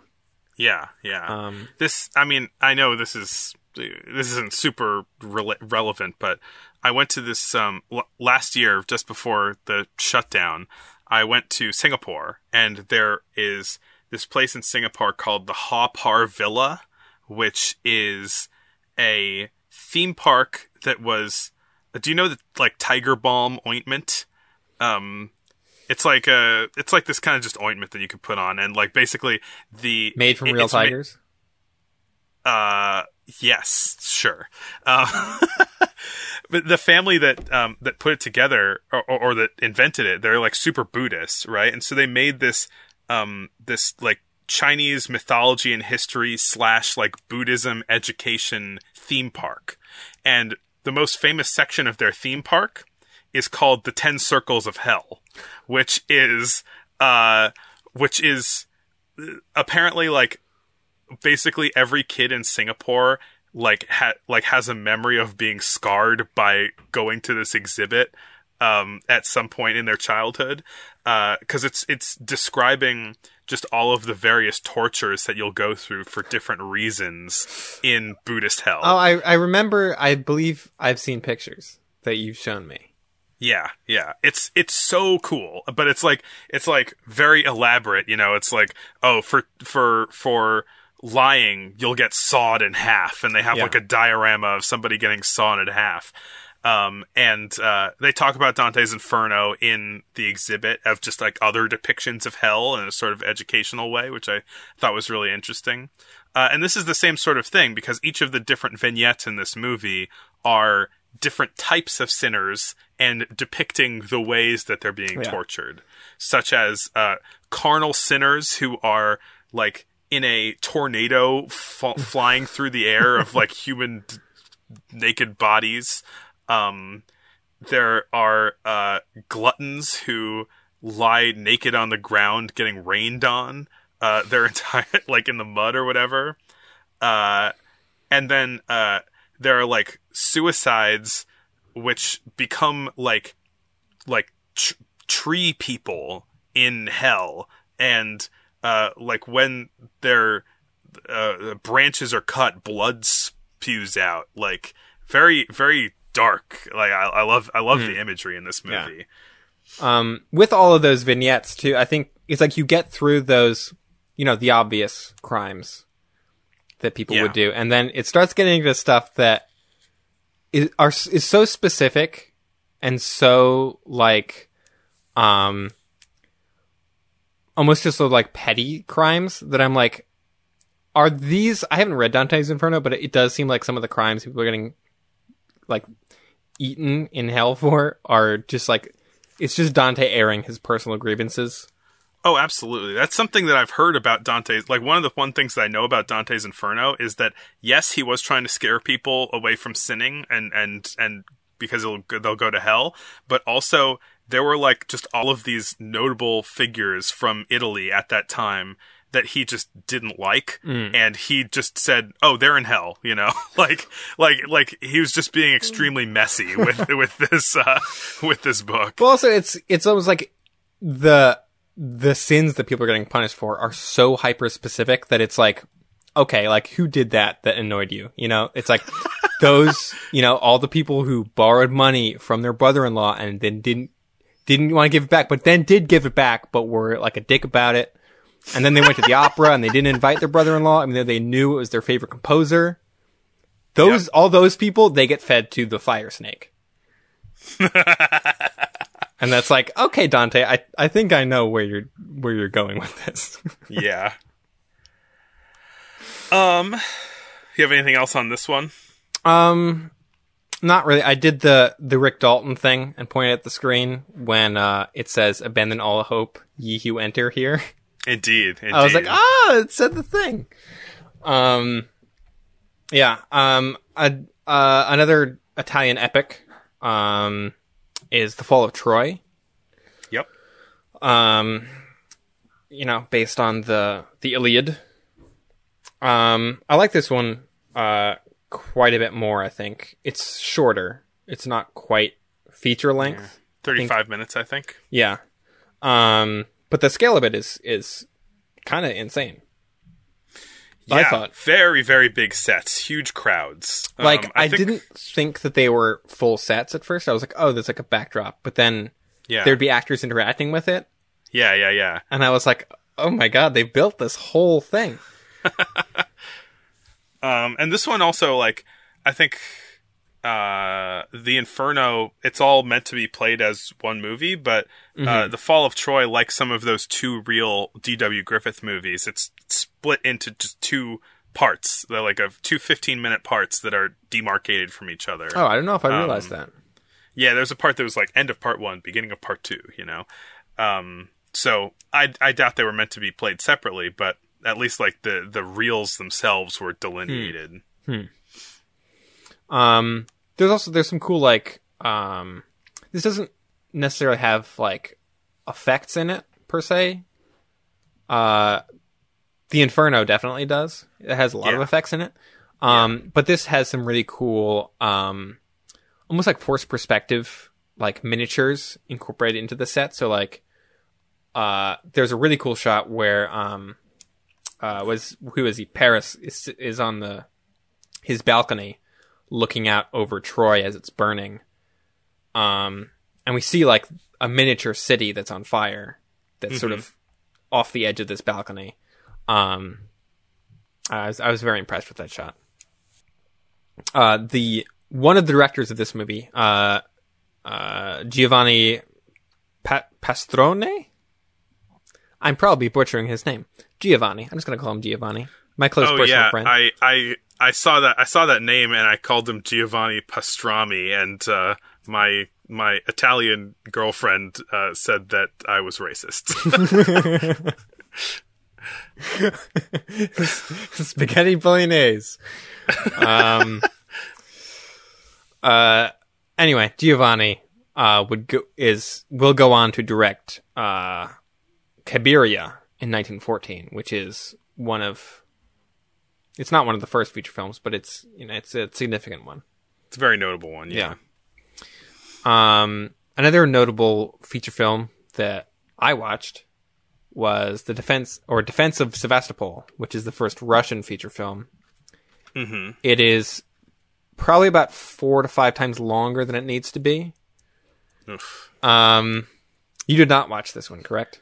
I was scared off of it. Yeah, I mean- it looked boring and long. It's it's oh the the pacing in this thing is it might be the slowest paced movie I've ever seen. oh my god. it's um thankfully I had, I had some fun Russian classical music that I was listening to, which which was the most enjoyable part of it. Um there is like the scope of it is impressive. Um it's about an hour long, but it's it could easily be like 20 minutes long. Mhm. Um just cuz like there's a really cool shots in it, but then those shots last for like a full 4 minutes and it's like yeah, we get it we we see it. Yep. Okay. Mm-hmm. Yep. Still still going, huh? Um but I mean there there there are definitely moments that kind of peek through that that are that are pretty good. Um it's shot on the real locations where the historical event that they're recreating actually happened, which is which is kind of cool. Hmm. Um there's a bit right at the beginning where they're introducing some of the the the major players, the sort of generals and and admirals and things that were involved, and they they get their own sort of like uh uh like moving picture portraits, sort of like they're kind of sitting like they're in a portrait, but they're kind of looking around all moody, um, and like their name is at the bottom. I thought that was kind of cool. oh, kind of like the introduction to the girl who didn't believe in Santa Claus. Uh, yeah, yeah. Um, but we get like we get a bunch of them. Yeah. yeah. Um. So yeah, not not one that I think is really necessary to watch all the way through, but uh, another significant sort of landmark film. Yeah. Though I the the, tri- the piece of trivia that I know about this is that it is the first film ever to use two cameras, is at least according to what Wikipedia right? says. Yeah. Um, I tried. Um, I I tried to verify that, and I think, um, I think that's true. Mm-hmm. Um. um, Although I, I couldn't although- find anything that is like definitively. I couldn't find any like good source for it though. Yeah, Um. So that's true. We don't know how much we can trust that stuff. I mean, that Max Linder movie where he was, uh, uh, uh, or, or those Lumiere movies where you saw another camera on film. Technically, two cameras. Um, yeah, and like I don't really know what the details delineating that are, but if Right. true, if true, then cool. yeah, cool if true. Yeah. um, and then I mean we've got some some you know the usual potpourri of of other films that were released this year.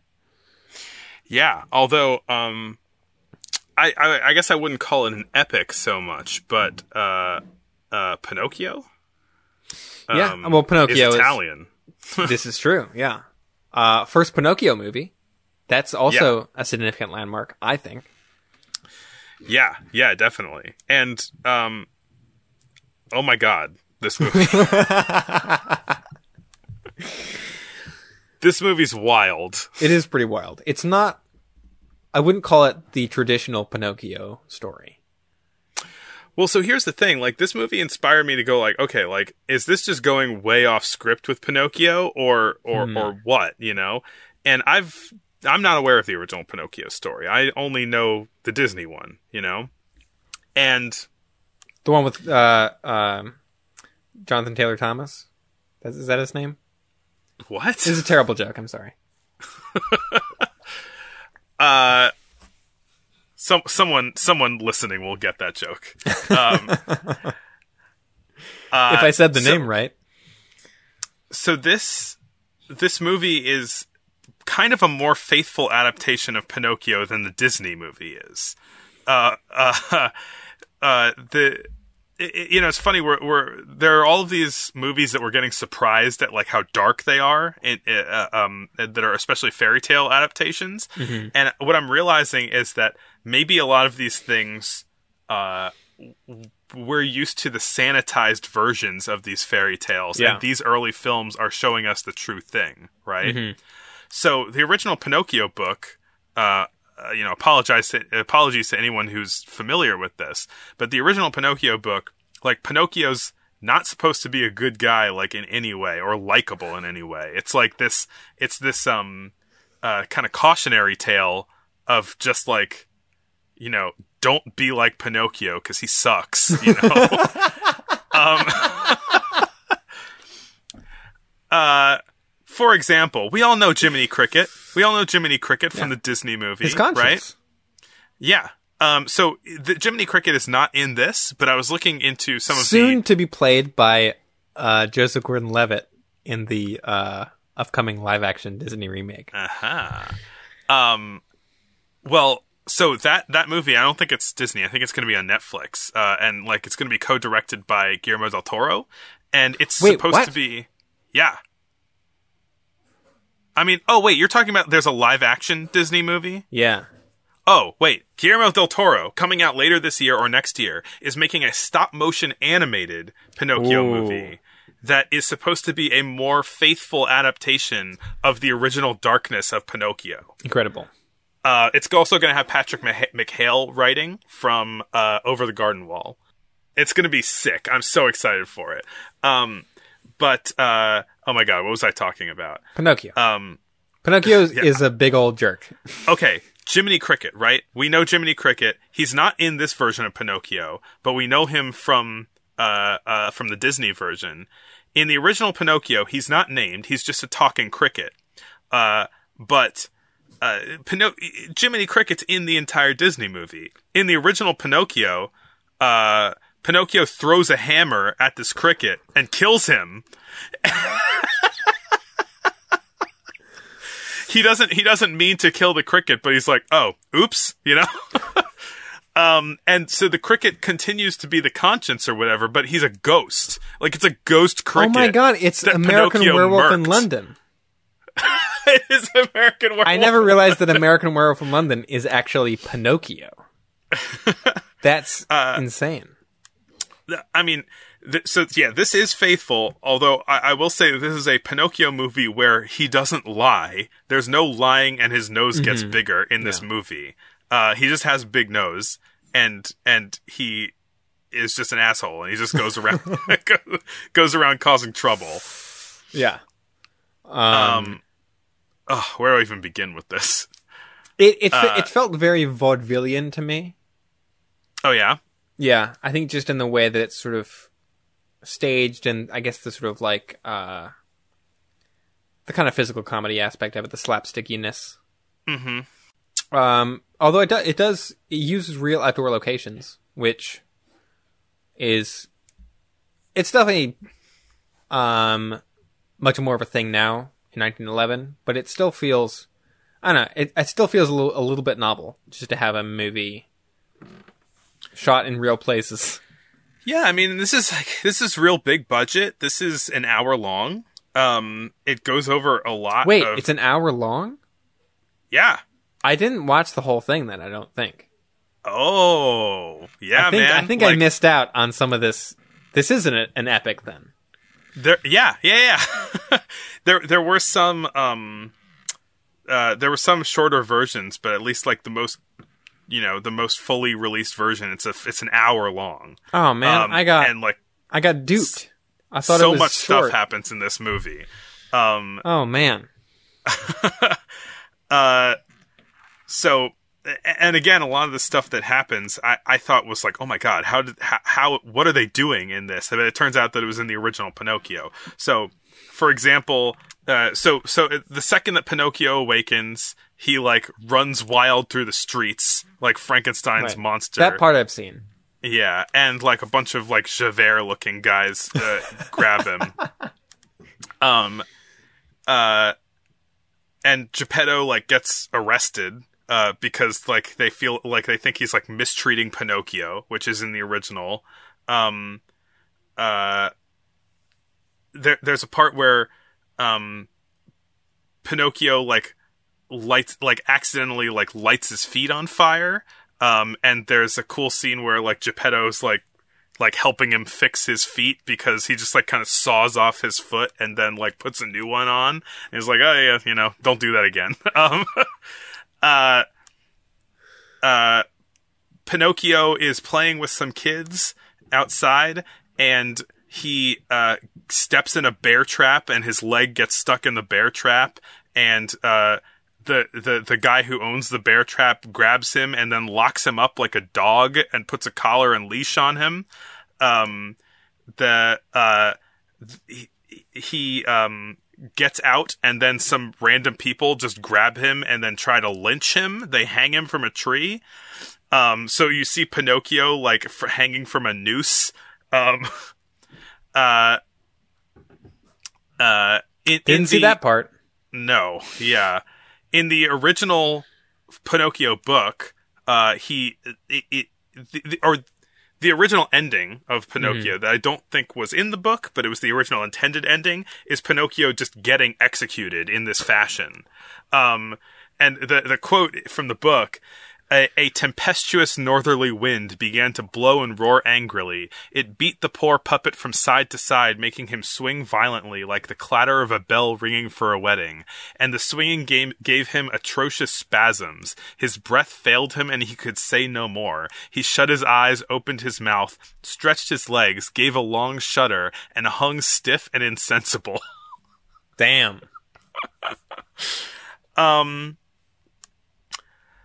Then the blue fairy saves Pinocchio. Some random blue fairy saves Pinocchio, gives him four golden coins to take back to Geppetto. While he's on his way back to Geppetto, uh, a uh, who are they? They're a fo- uh, a cat and a fox uh, come up to him and say, "Hey, kid, like bury these coins, and uh, they'll turn into a tree, and he uh, that grows coins."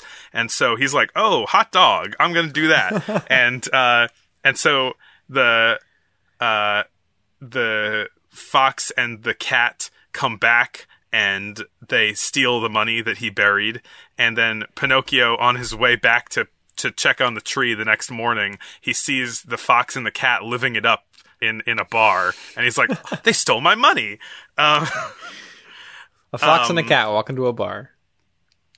and I don't even know how this happens, but apparently it also happens in the book. But they put Pinocchio in prison for the crime of being robbed. Um, uh, this movie, this movie's wild. He escapes from prison, and then he swims for 99 days, and then he gets swallowed by the whale, which is one of the things that I remember from the Disney movie.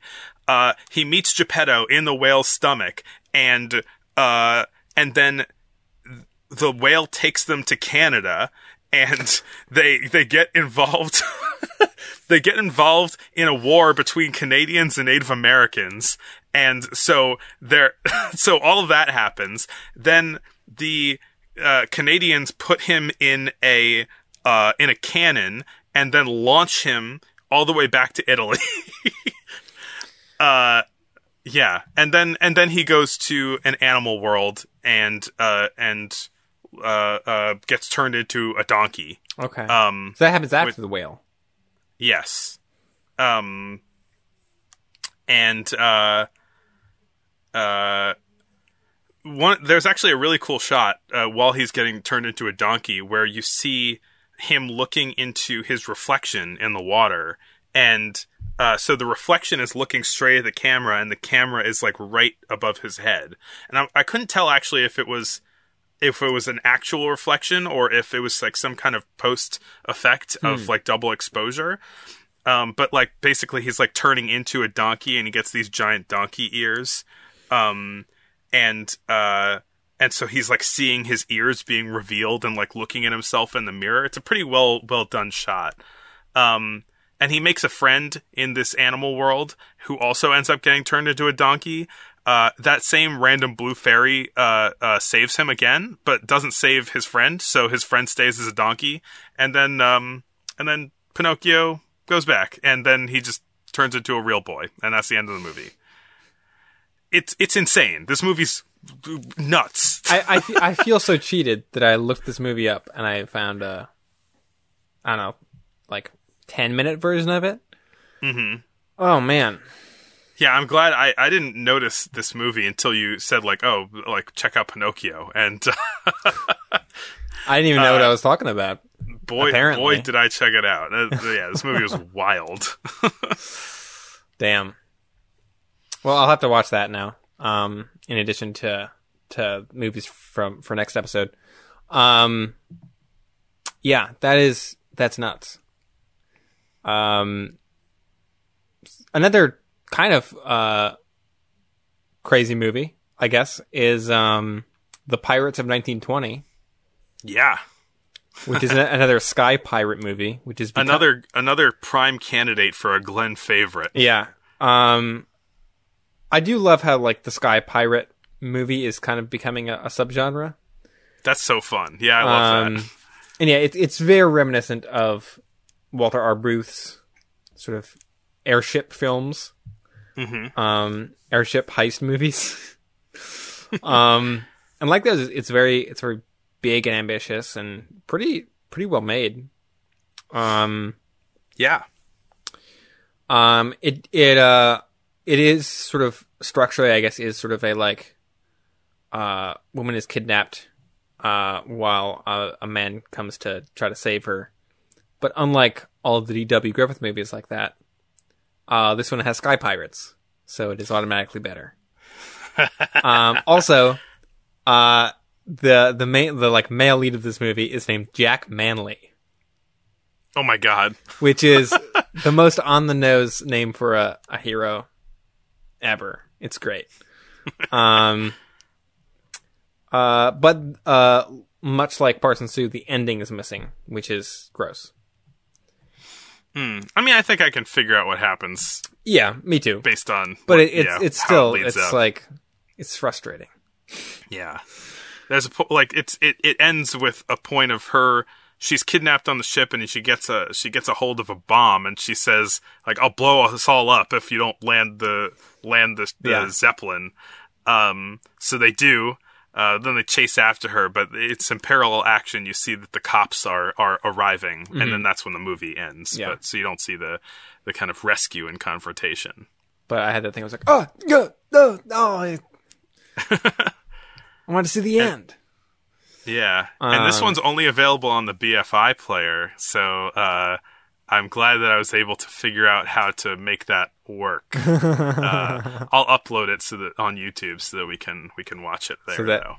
We rascally Americans can see it. Yeah, Um, uh, I love also that this is set only nine years in the future. Yeah. like it's a, it's imagining like sky pirates and steampunk marvels, but it's nine. It's 1920. Yeah. Um, I mean, like, on one hand, a lot of that stuff, like, airship technology did advance quite a bit by 1920. Like, yeah. um, you know, by 1916 or whenever, like, they were using airships in, in war to bomb cities and things. So You mean by Um, 1911? Because that was in the uh, no, in but I mean, intro. I mean, in real life though. yeah. The, the the the in the intro it was in Oh, the uh, yeah. Italian the uh, Italo-Turkish War. That was an airplane though, that, not a zeppelin. Though, oh, wasn't it? a zeppelin. Oh, okay, I got you. Yeah. Yeah, yeah. um, Walter R. Booth did make some movies this year, though. yeah.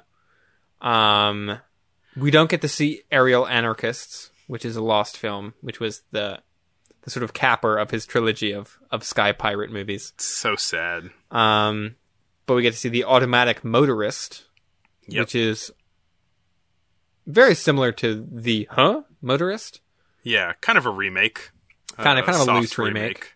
Um, but this one follows a couple on, I guess, their wedding day, Yeah. who decide to go driving with a mad scientist and his robot driver. Classic wedding activity. Uh, And then they get stopped by a cop and decide to tie him up to the back of their car. And then a Um, dog bites the cop on the butt, and then the dog's driving. Uh, the dog's kind of tailing behind the car as well. Um, and then you know, much like the huh motorist, the the car ends up you know driving up the sides of buildings and into outer space. Uh, Yeah. this time to Saturn, uh, which in this movie is full of goblin kids. um, yeah, this is a pretty pretty wild one. Yeah, yeah, and I I like um, it, like in the huh, motorist, like the the car drives around on the rings of Saturn, but in this one, it kind of goes onto the planet, and the way they depict that is the car just like smashing through the the image of Saturn, uh, like it's a piece of paper that tears away.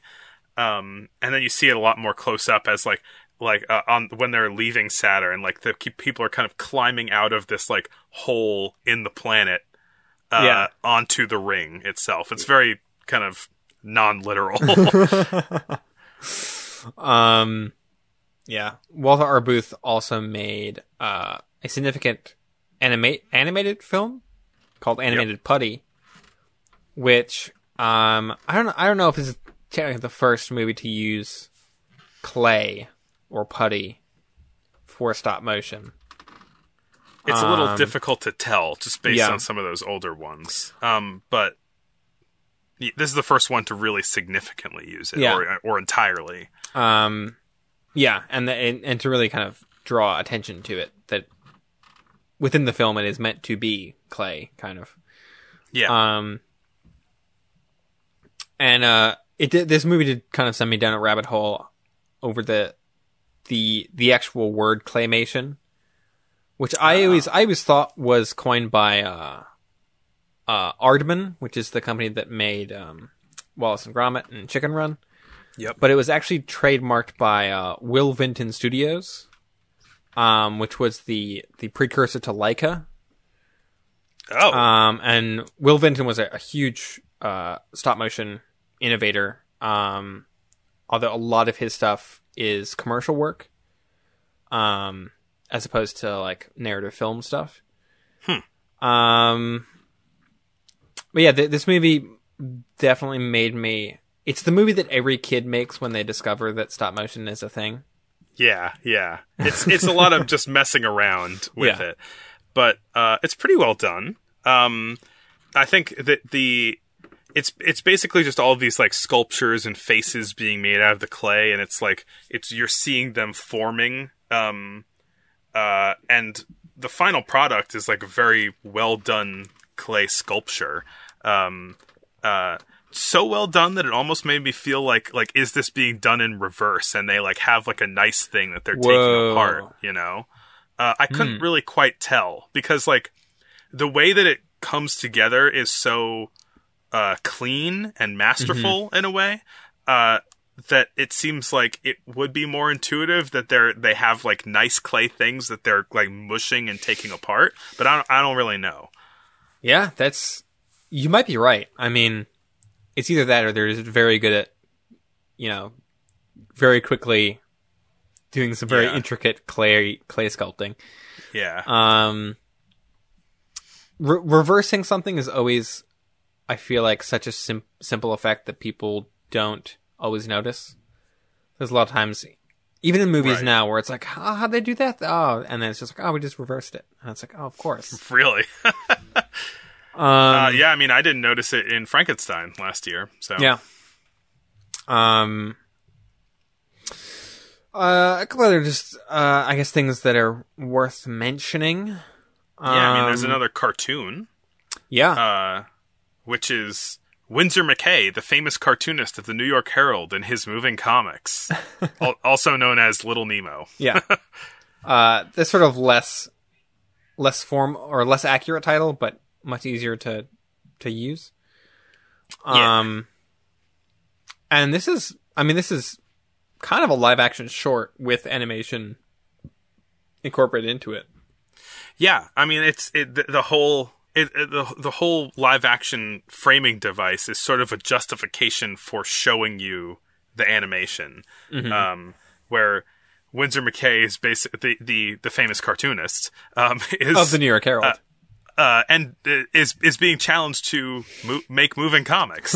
um, so some like big like I don't know bigwigs or whatever are just like, hey Winsor McCay, make four draw four thousand drawings in one month, and uh, and you know we'll we'll make it make a cartoon, you know. yeah. Um, and so there's some good like comedy of uh, of him like uh, of like rolling like giant like barrels of ink and like big pallets of paper into uh into his uh, uh, uh room you know so it's depicting the process of him spending the month like drawing all of the um The 4,000 frames.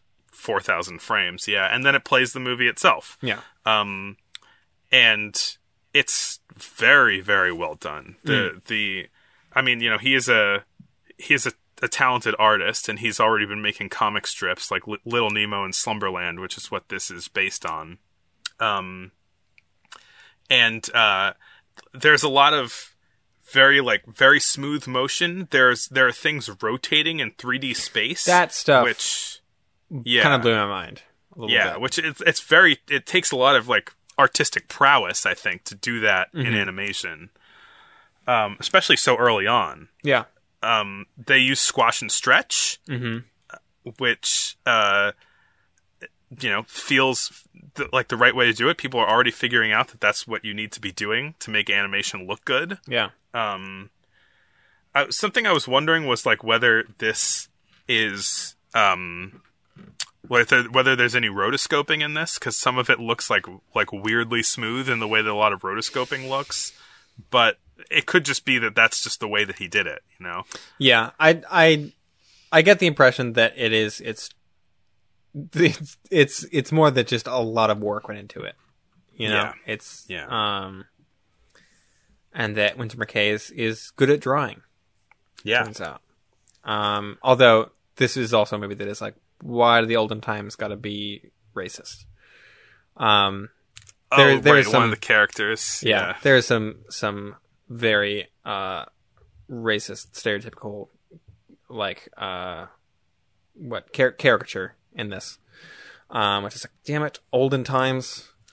Um why can't you be more like dr seuss? Oh my god. Topical. Topical. topical.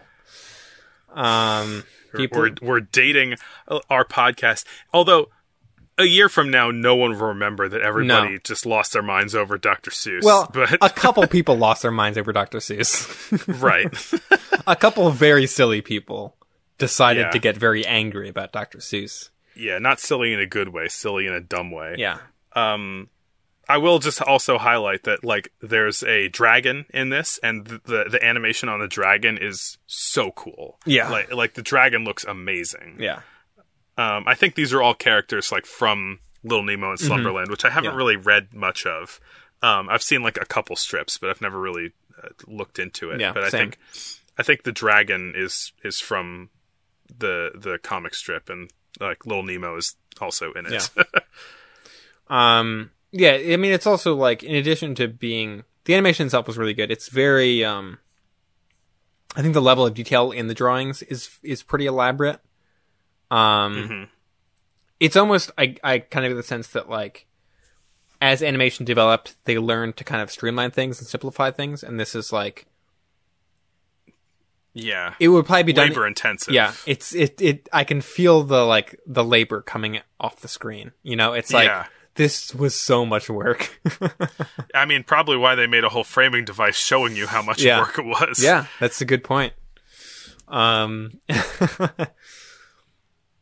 um, but yeah, I think this is this is definitely the most elaborate hand drawn animation that we've seen that has Oh, probably yeah. been done Oh, at this point. Most impressive too. Yeah. Um. Uh, there was another Charles Urban sort of documentary film that was shot in color. Hmm. Kinema Uh, color. Yeah. Which did we explain Yes. what that was last time? Yeah. Yeah. The two, a Um, two color process that made kind of funky looking Yeah. colors. Also Uh, very labor got- intensive. um, Banks of the Nile is is is this film. Um, it's it's not really that different from the other Kinemacolor films that we've watched, but they there were some cool moments in it where sort of fast movement because of the way that the color process works sort of creates like a, a rainbow trail effect almost. Yeah. Yeah, yeah, yeah. Um, that was super cool. Um, another just very weird thing that I had to write down about this movie is, uh, looking it up on Letterboxd, the top review for Banks of the Nile is apparently re- actually referring to a 1981 three-hour TV movie called Artemis 81, starring Sting from the police. Um, because I was like, this is not describing uh this movie at all, and it's talking about Sting. so and so I had I had to like try to figure I had to like look up character names and like try to figure out what it was, and I was like, oh oh, my god. it's a three hour TV movie. Don't know why they they got their wires crossed and, and just posted this review That's funny. uh under Banks of the Nile. So I, I got a Um, chuckle out of that. I think it's interesting um, how you know they've got this new natural color process, quote unquote natural color process, and because showing something in color in, in true color is kind of new, they're kind of reverting to a previous style of films because this is basically Yeah. an actuality. yeah, pretty much. Um, and uh, and so was the the beach one from the other year. Mm-hmm. Um, uh, this is basically like a like a Lumiere style go to a place and point some camera, point a camera at like a culture and see what they look like, you know. But this time in color, uh, and so you know it's in Egypt. And one of the things that I thought was actually kind of interesting was you know Kinemacolor has a lot of flaws uh, as you were describing, um, but it actually doesn't show white skin super well. Um, it- shows it okay, but like white skin sometimes looks a little overexposed and a little uh, just kind of weird. Um, and this is showing like like dark skinned like black people like uh, uh, in in Egypt, yeah. and I- think their skin actually looks a lot better on the Kinemacolor than than white people. Yeah. Yeah, it, it definitely does. Um, I hadn't really picked up on that, and that's super interesting. Um, because that's it's there are still like I still hear about problems of like cinematographers that only know how to light uh, white people. Yeah, Um, and yeah, it's interesting. Like this, this like super early color film was like, yeah, if you're if you're too light skinned, you just look blown out like a ghost. yeah, yeah. Probably just by accident that it happened to look better for Yeah. black people. But uh, Kinemacolor, come back. Teach teach teach white All- cinematography is how it works. Yeah, they all have to learn on Kinemacolor now. Um. Well, let me let me just run through. There was this one uh, Max Linder movie that we can wrap up with, uh, which is called Max's Tragedy, which isn't actually that. I think most of the movie is not actually that good. Um, it's just like some kind of broad comedy that's uh, it's okay. Uh, it's about like uh, two people who are in sort of an arranged marriage and they're trying to gross each other out so that the other person will uh, refuse them. um, and one of the gross out ways is, I believe, like somebody putting on blackface in a in a sense, which is not good. Um, but uh, the you know it's mostly kind of a light comedy movie, but both of them end up becoming actors. Uh, which is sort of their both of their dreams, and when they realize that they both want to be actors, they get together and they fall in love and everything. And uh, toward the end of the movie, uh, or like once they've gotten together, there's a title card that says like a couple years later. Um, and then it portrays them like with a baby and Max is like an alcoholic and like everything, like they're living a terrible life. They all like, they hate everything and everything's terrible and they're like on the verge of death. And you're like, oh my god, this is like weirdly dark for a Max Yeah. Linder movie. Uh, and then they die. Uh, and you're like, Jesus Christ, like what is happening? This is supposed to be a comedy movie. And just as they die, the camera like pulls back and you see that they're on a stage and you see the audience The audience uh, come up clapping. yeah. uh, the cur- Like, and so- curtain and- falls. the curtain falls and they get up and take a bow and you find out that they're like the actors, right? But this wild metatextual thing happens where they're giving the the audience this like they're they're tricking the audience basically, and then they pull out and reveal that yeah. that it was all on stage, which um.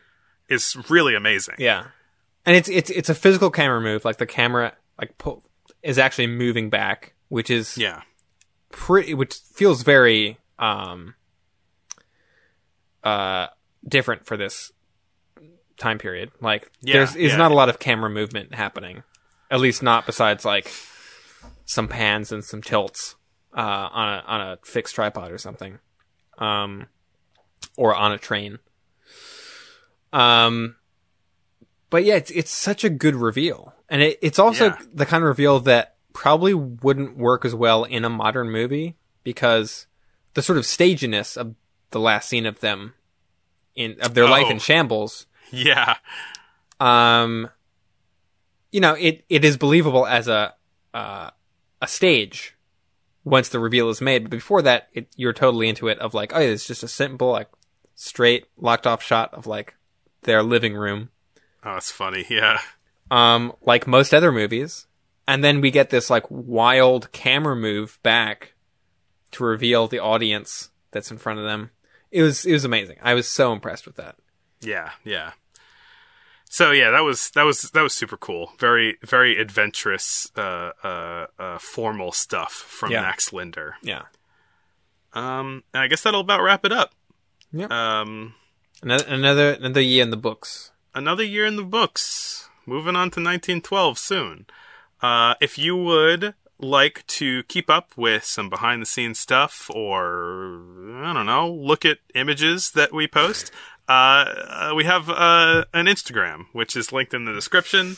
And uh, it's Instagram, uh, it's at one week, one year, I think spelled out. But why did I pick a podcast that has, that could be numerals or could be spelled?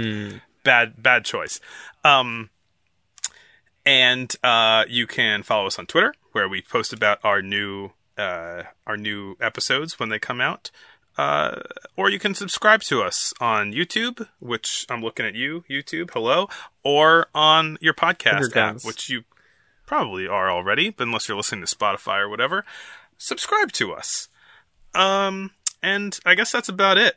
Um, on to 1912, moving through the 1910s decade. Glenn, I'll see you next year. see you next year Uh, yeah, treat, treat, treat, treating me like a little wooden boy. Well, girl, I'm telling you, for you I do got wooden boy. I'd let you pull my strings any day. I'm your puppet, baby, spinning right round and round like a record player. You're running round my thoughts every day, doing laps of the tennis courts in my brain. Let's stop, take a break. We could go to Stockholm or another capital city like Helsinki or Rome. Home.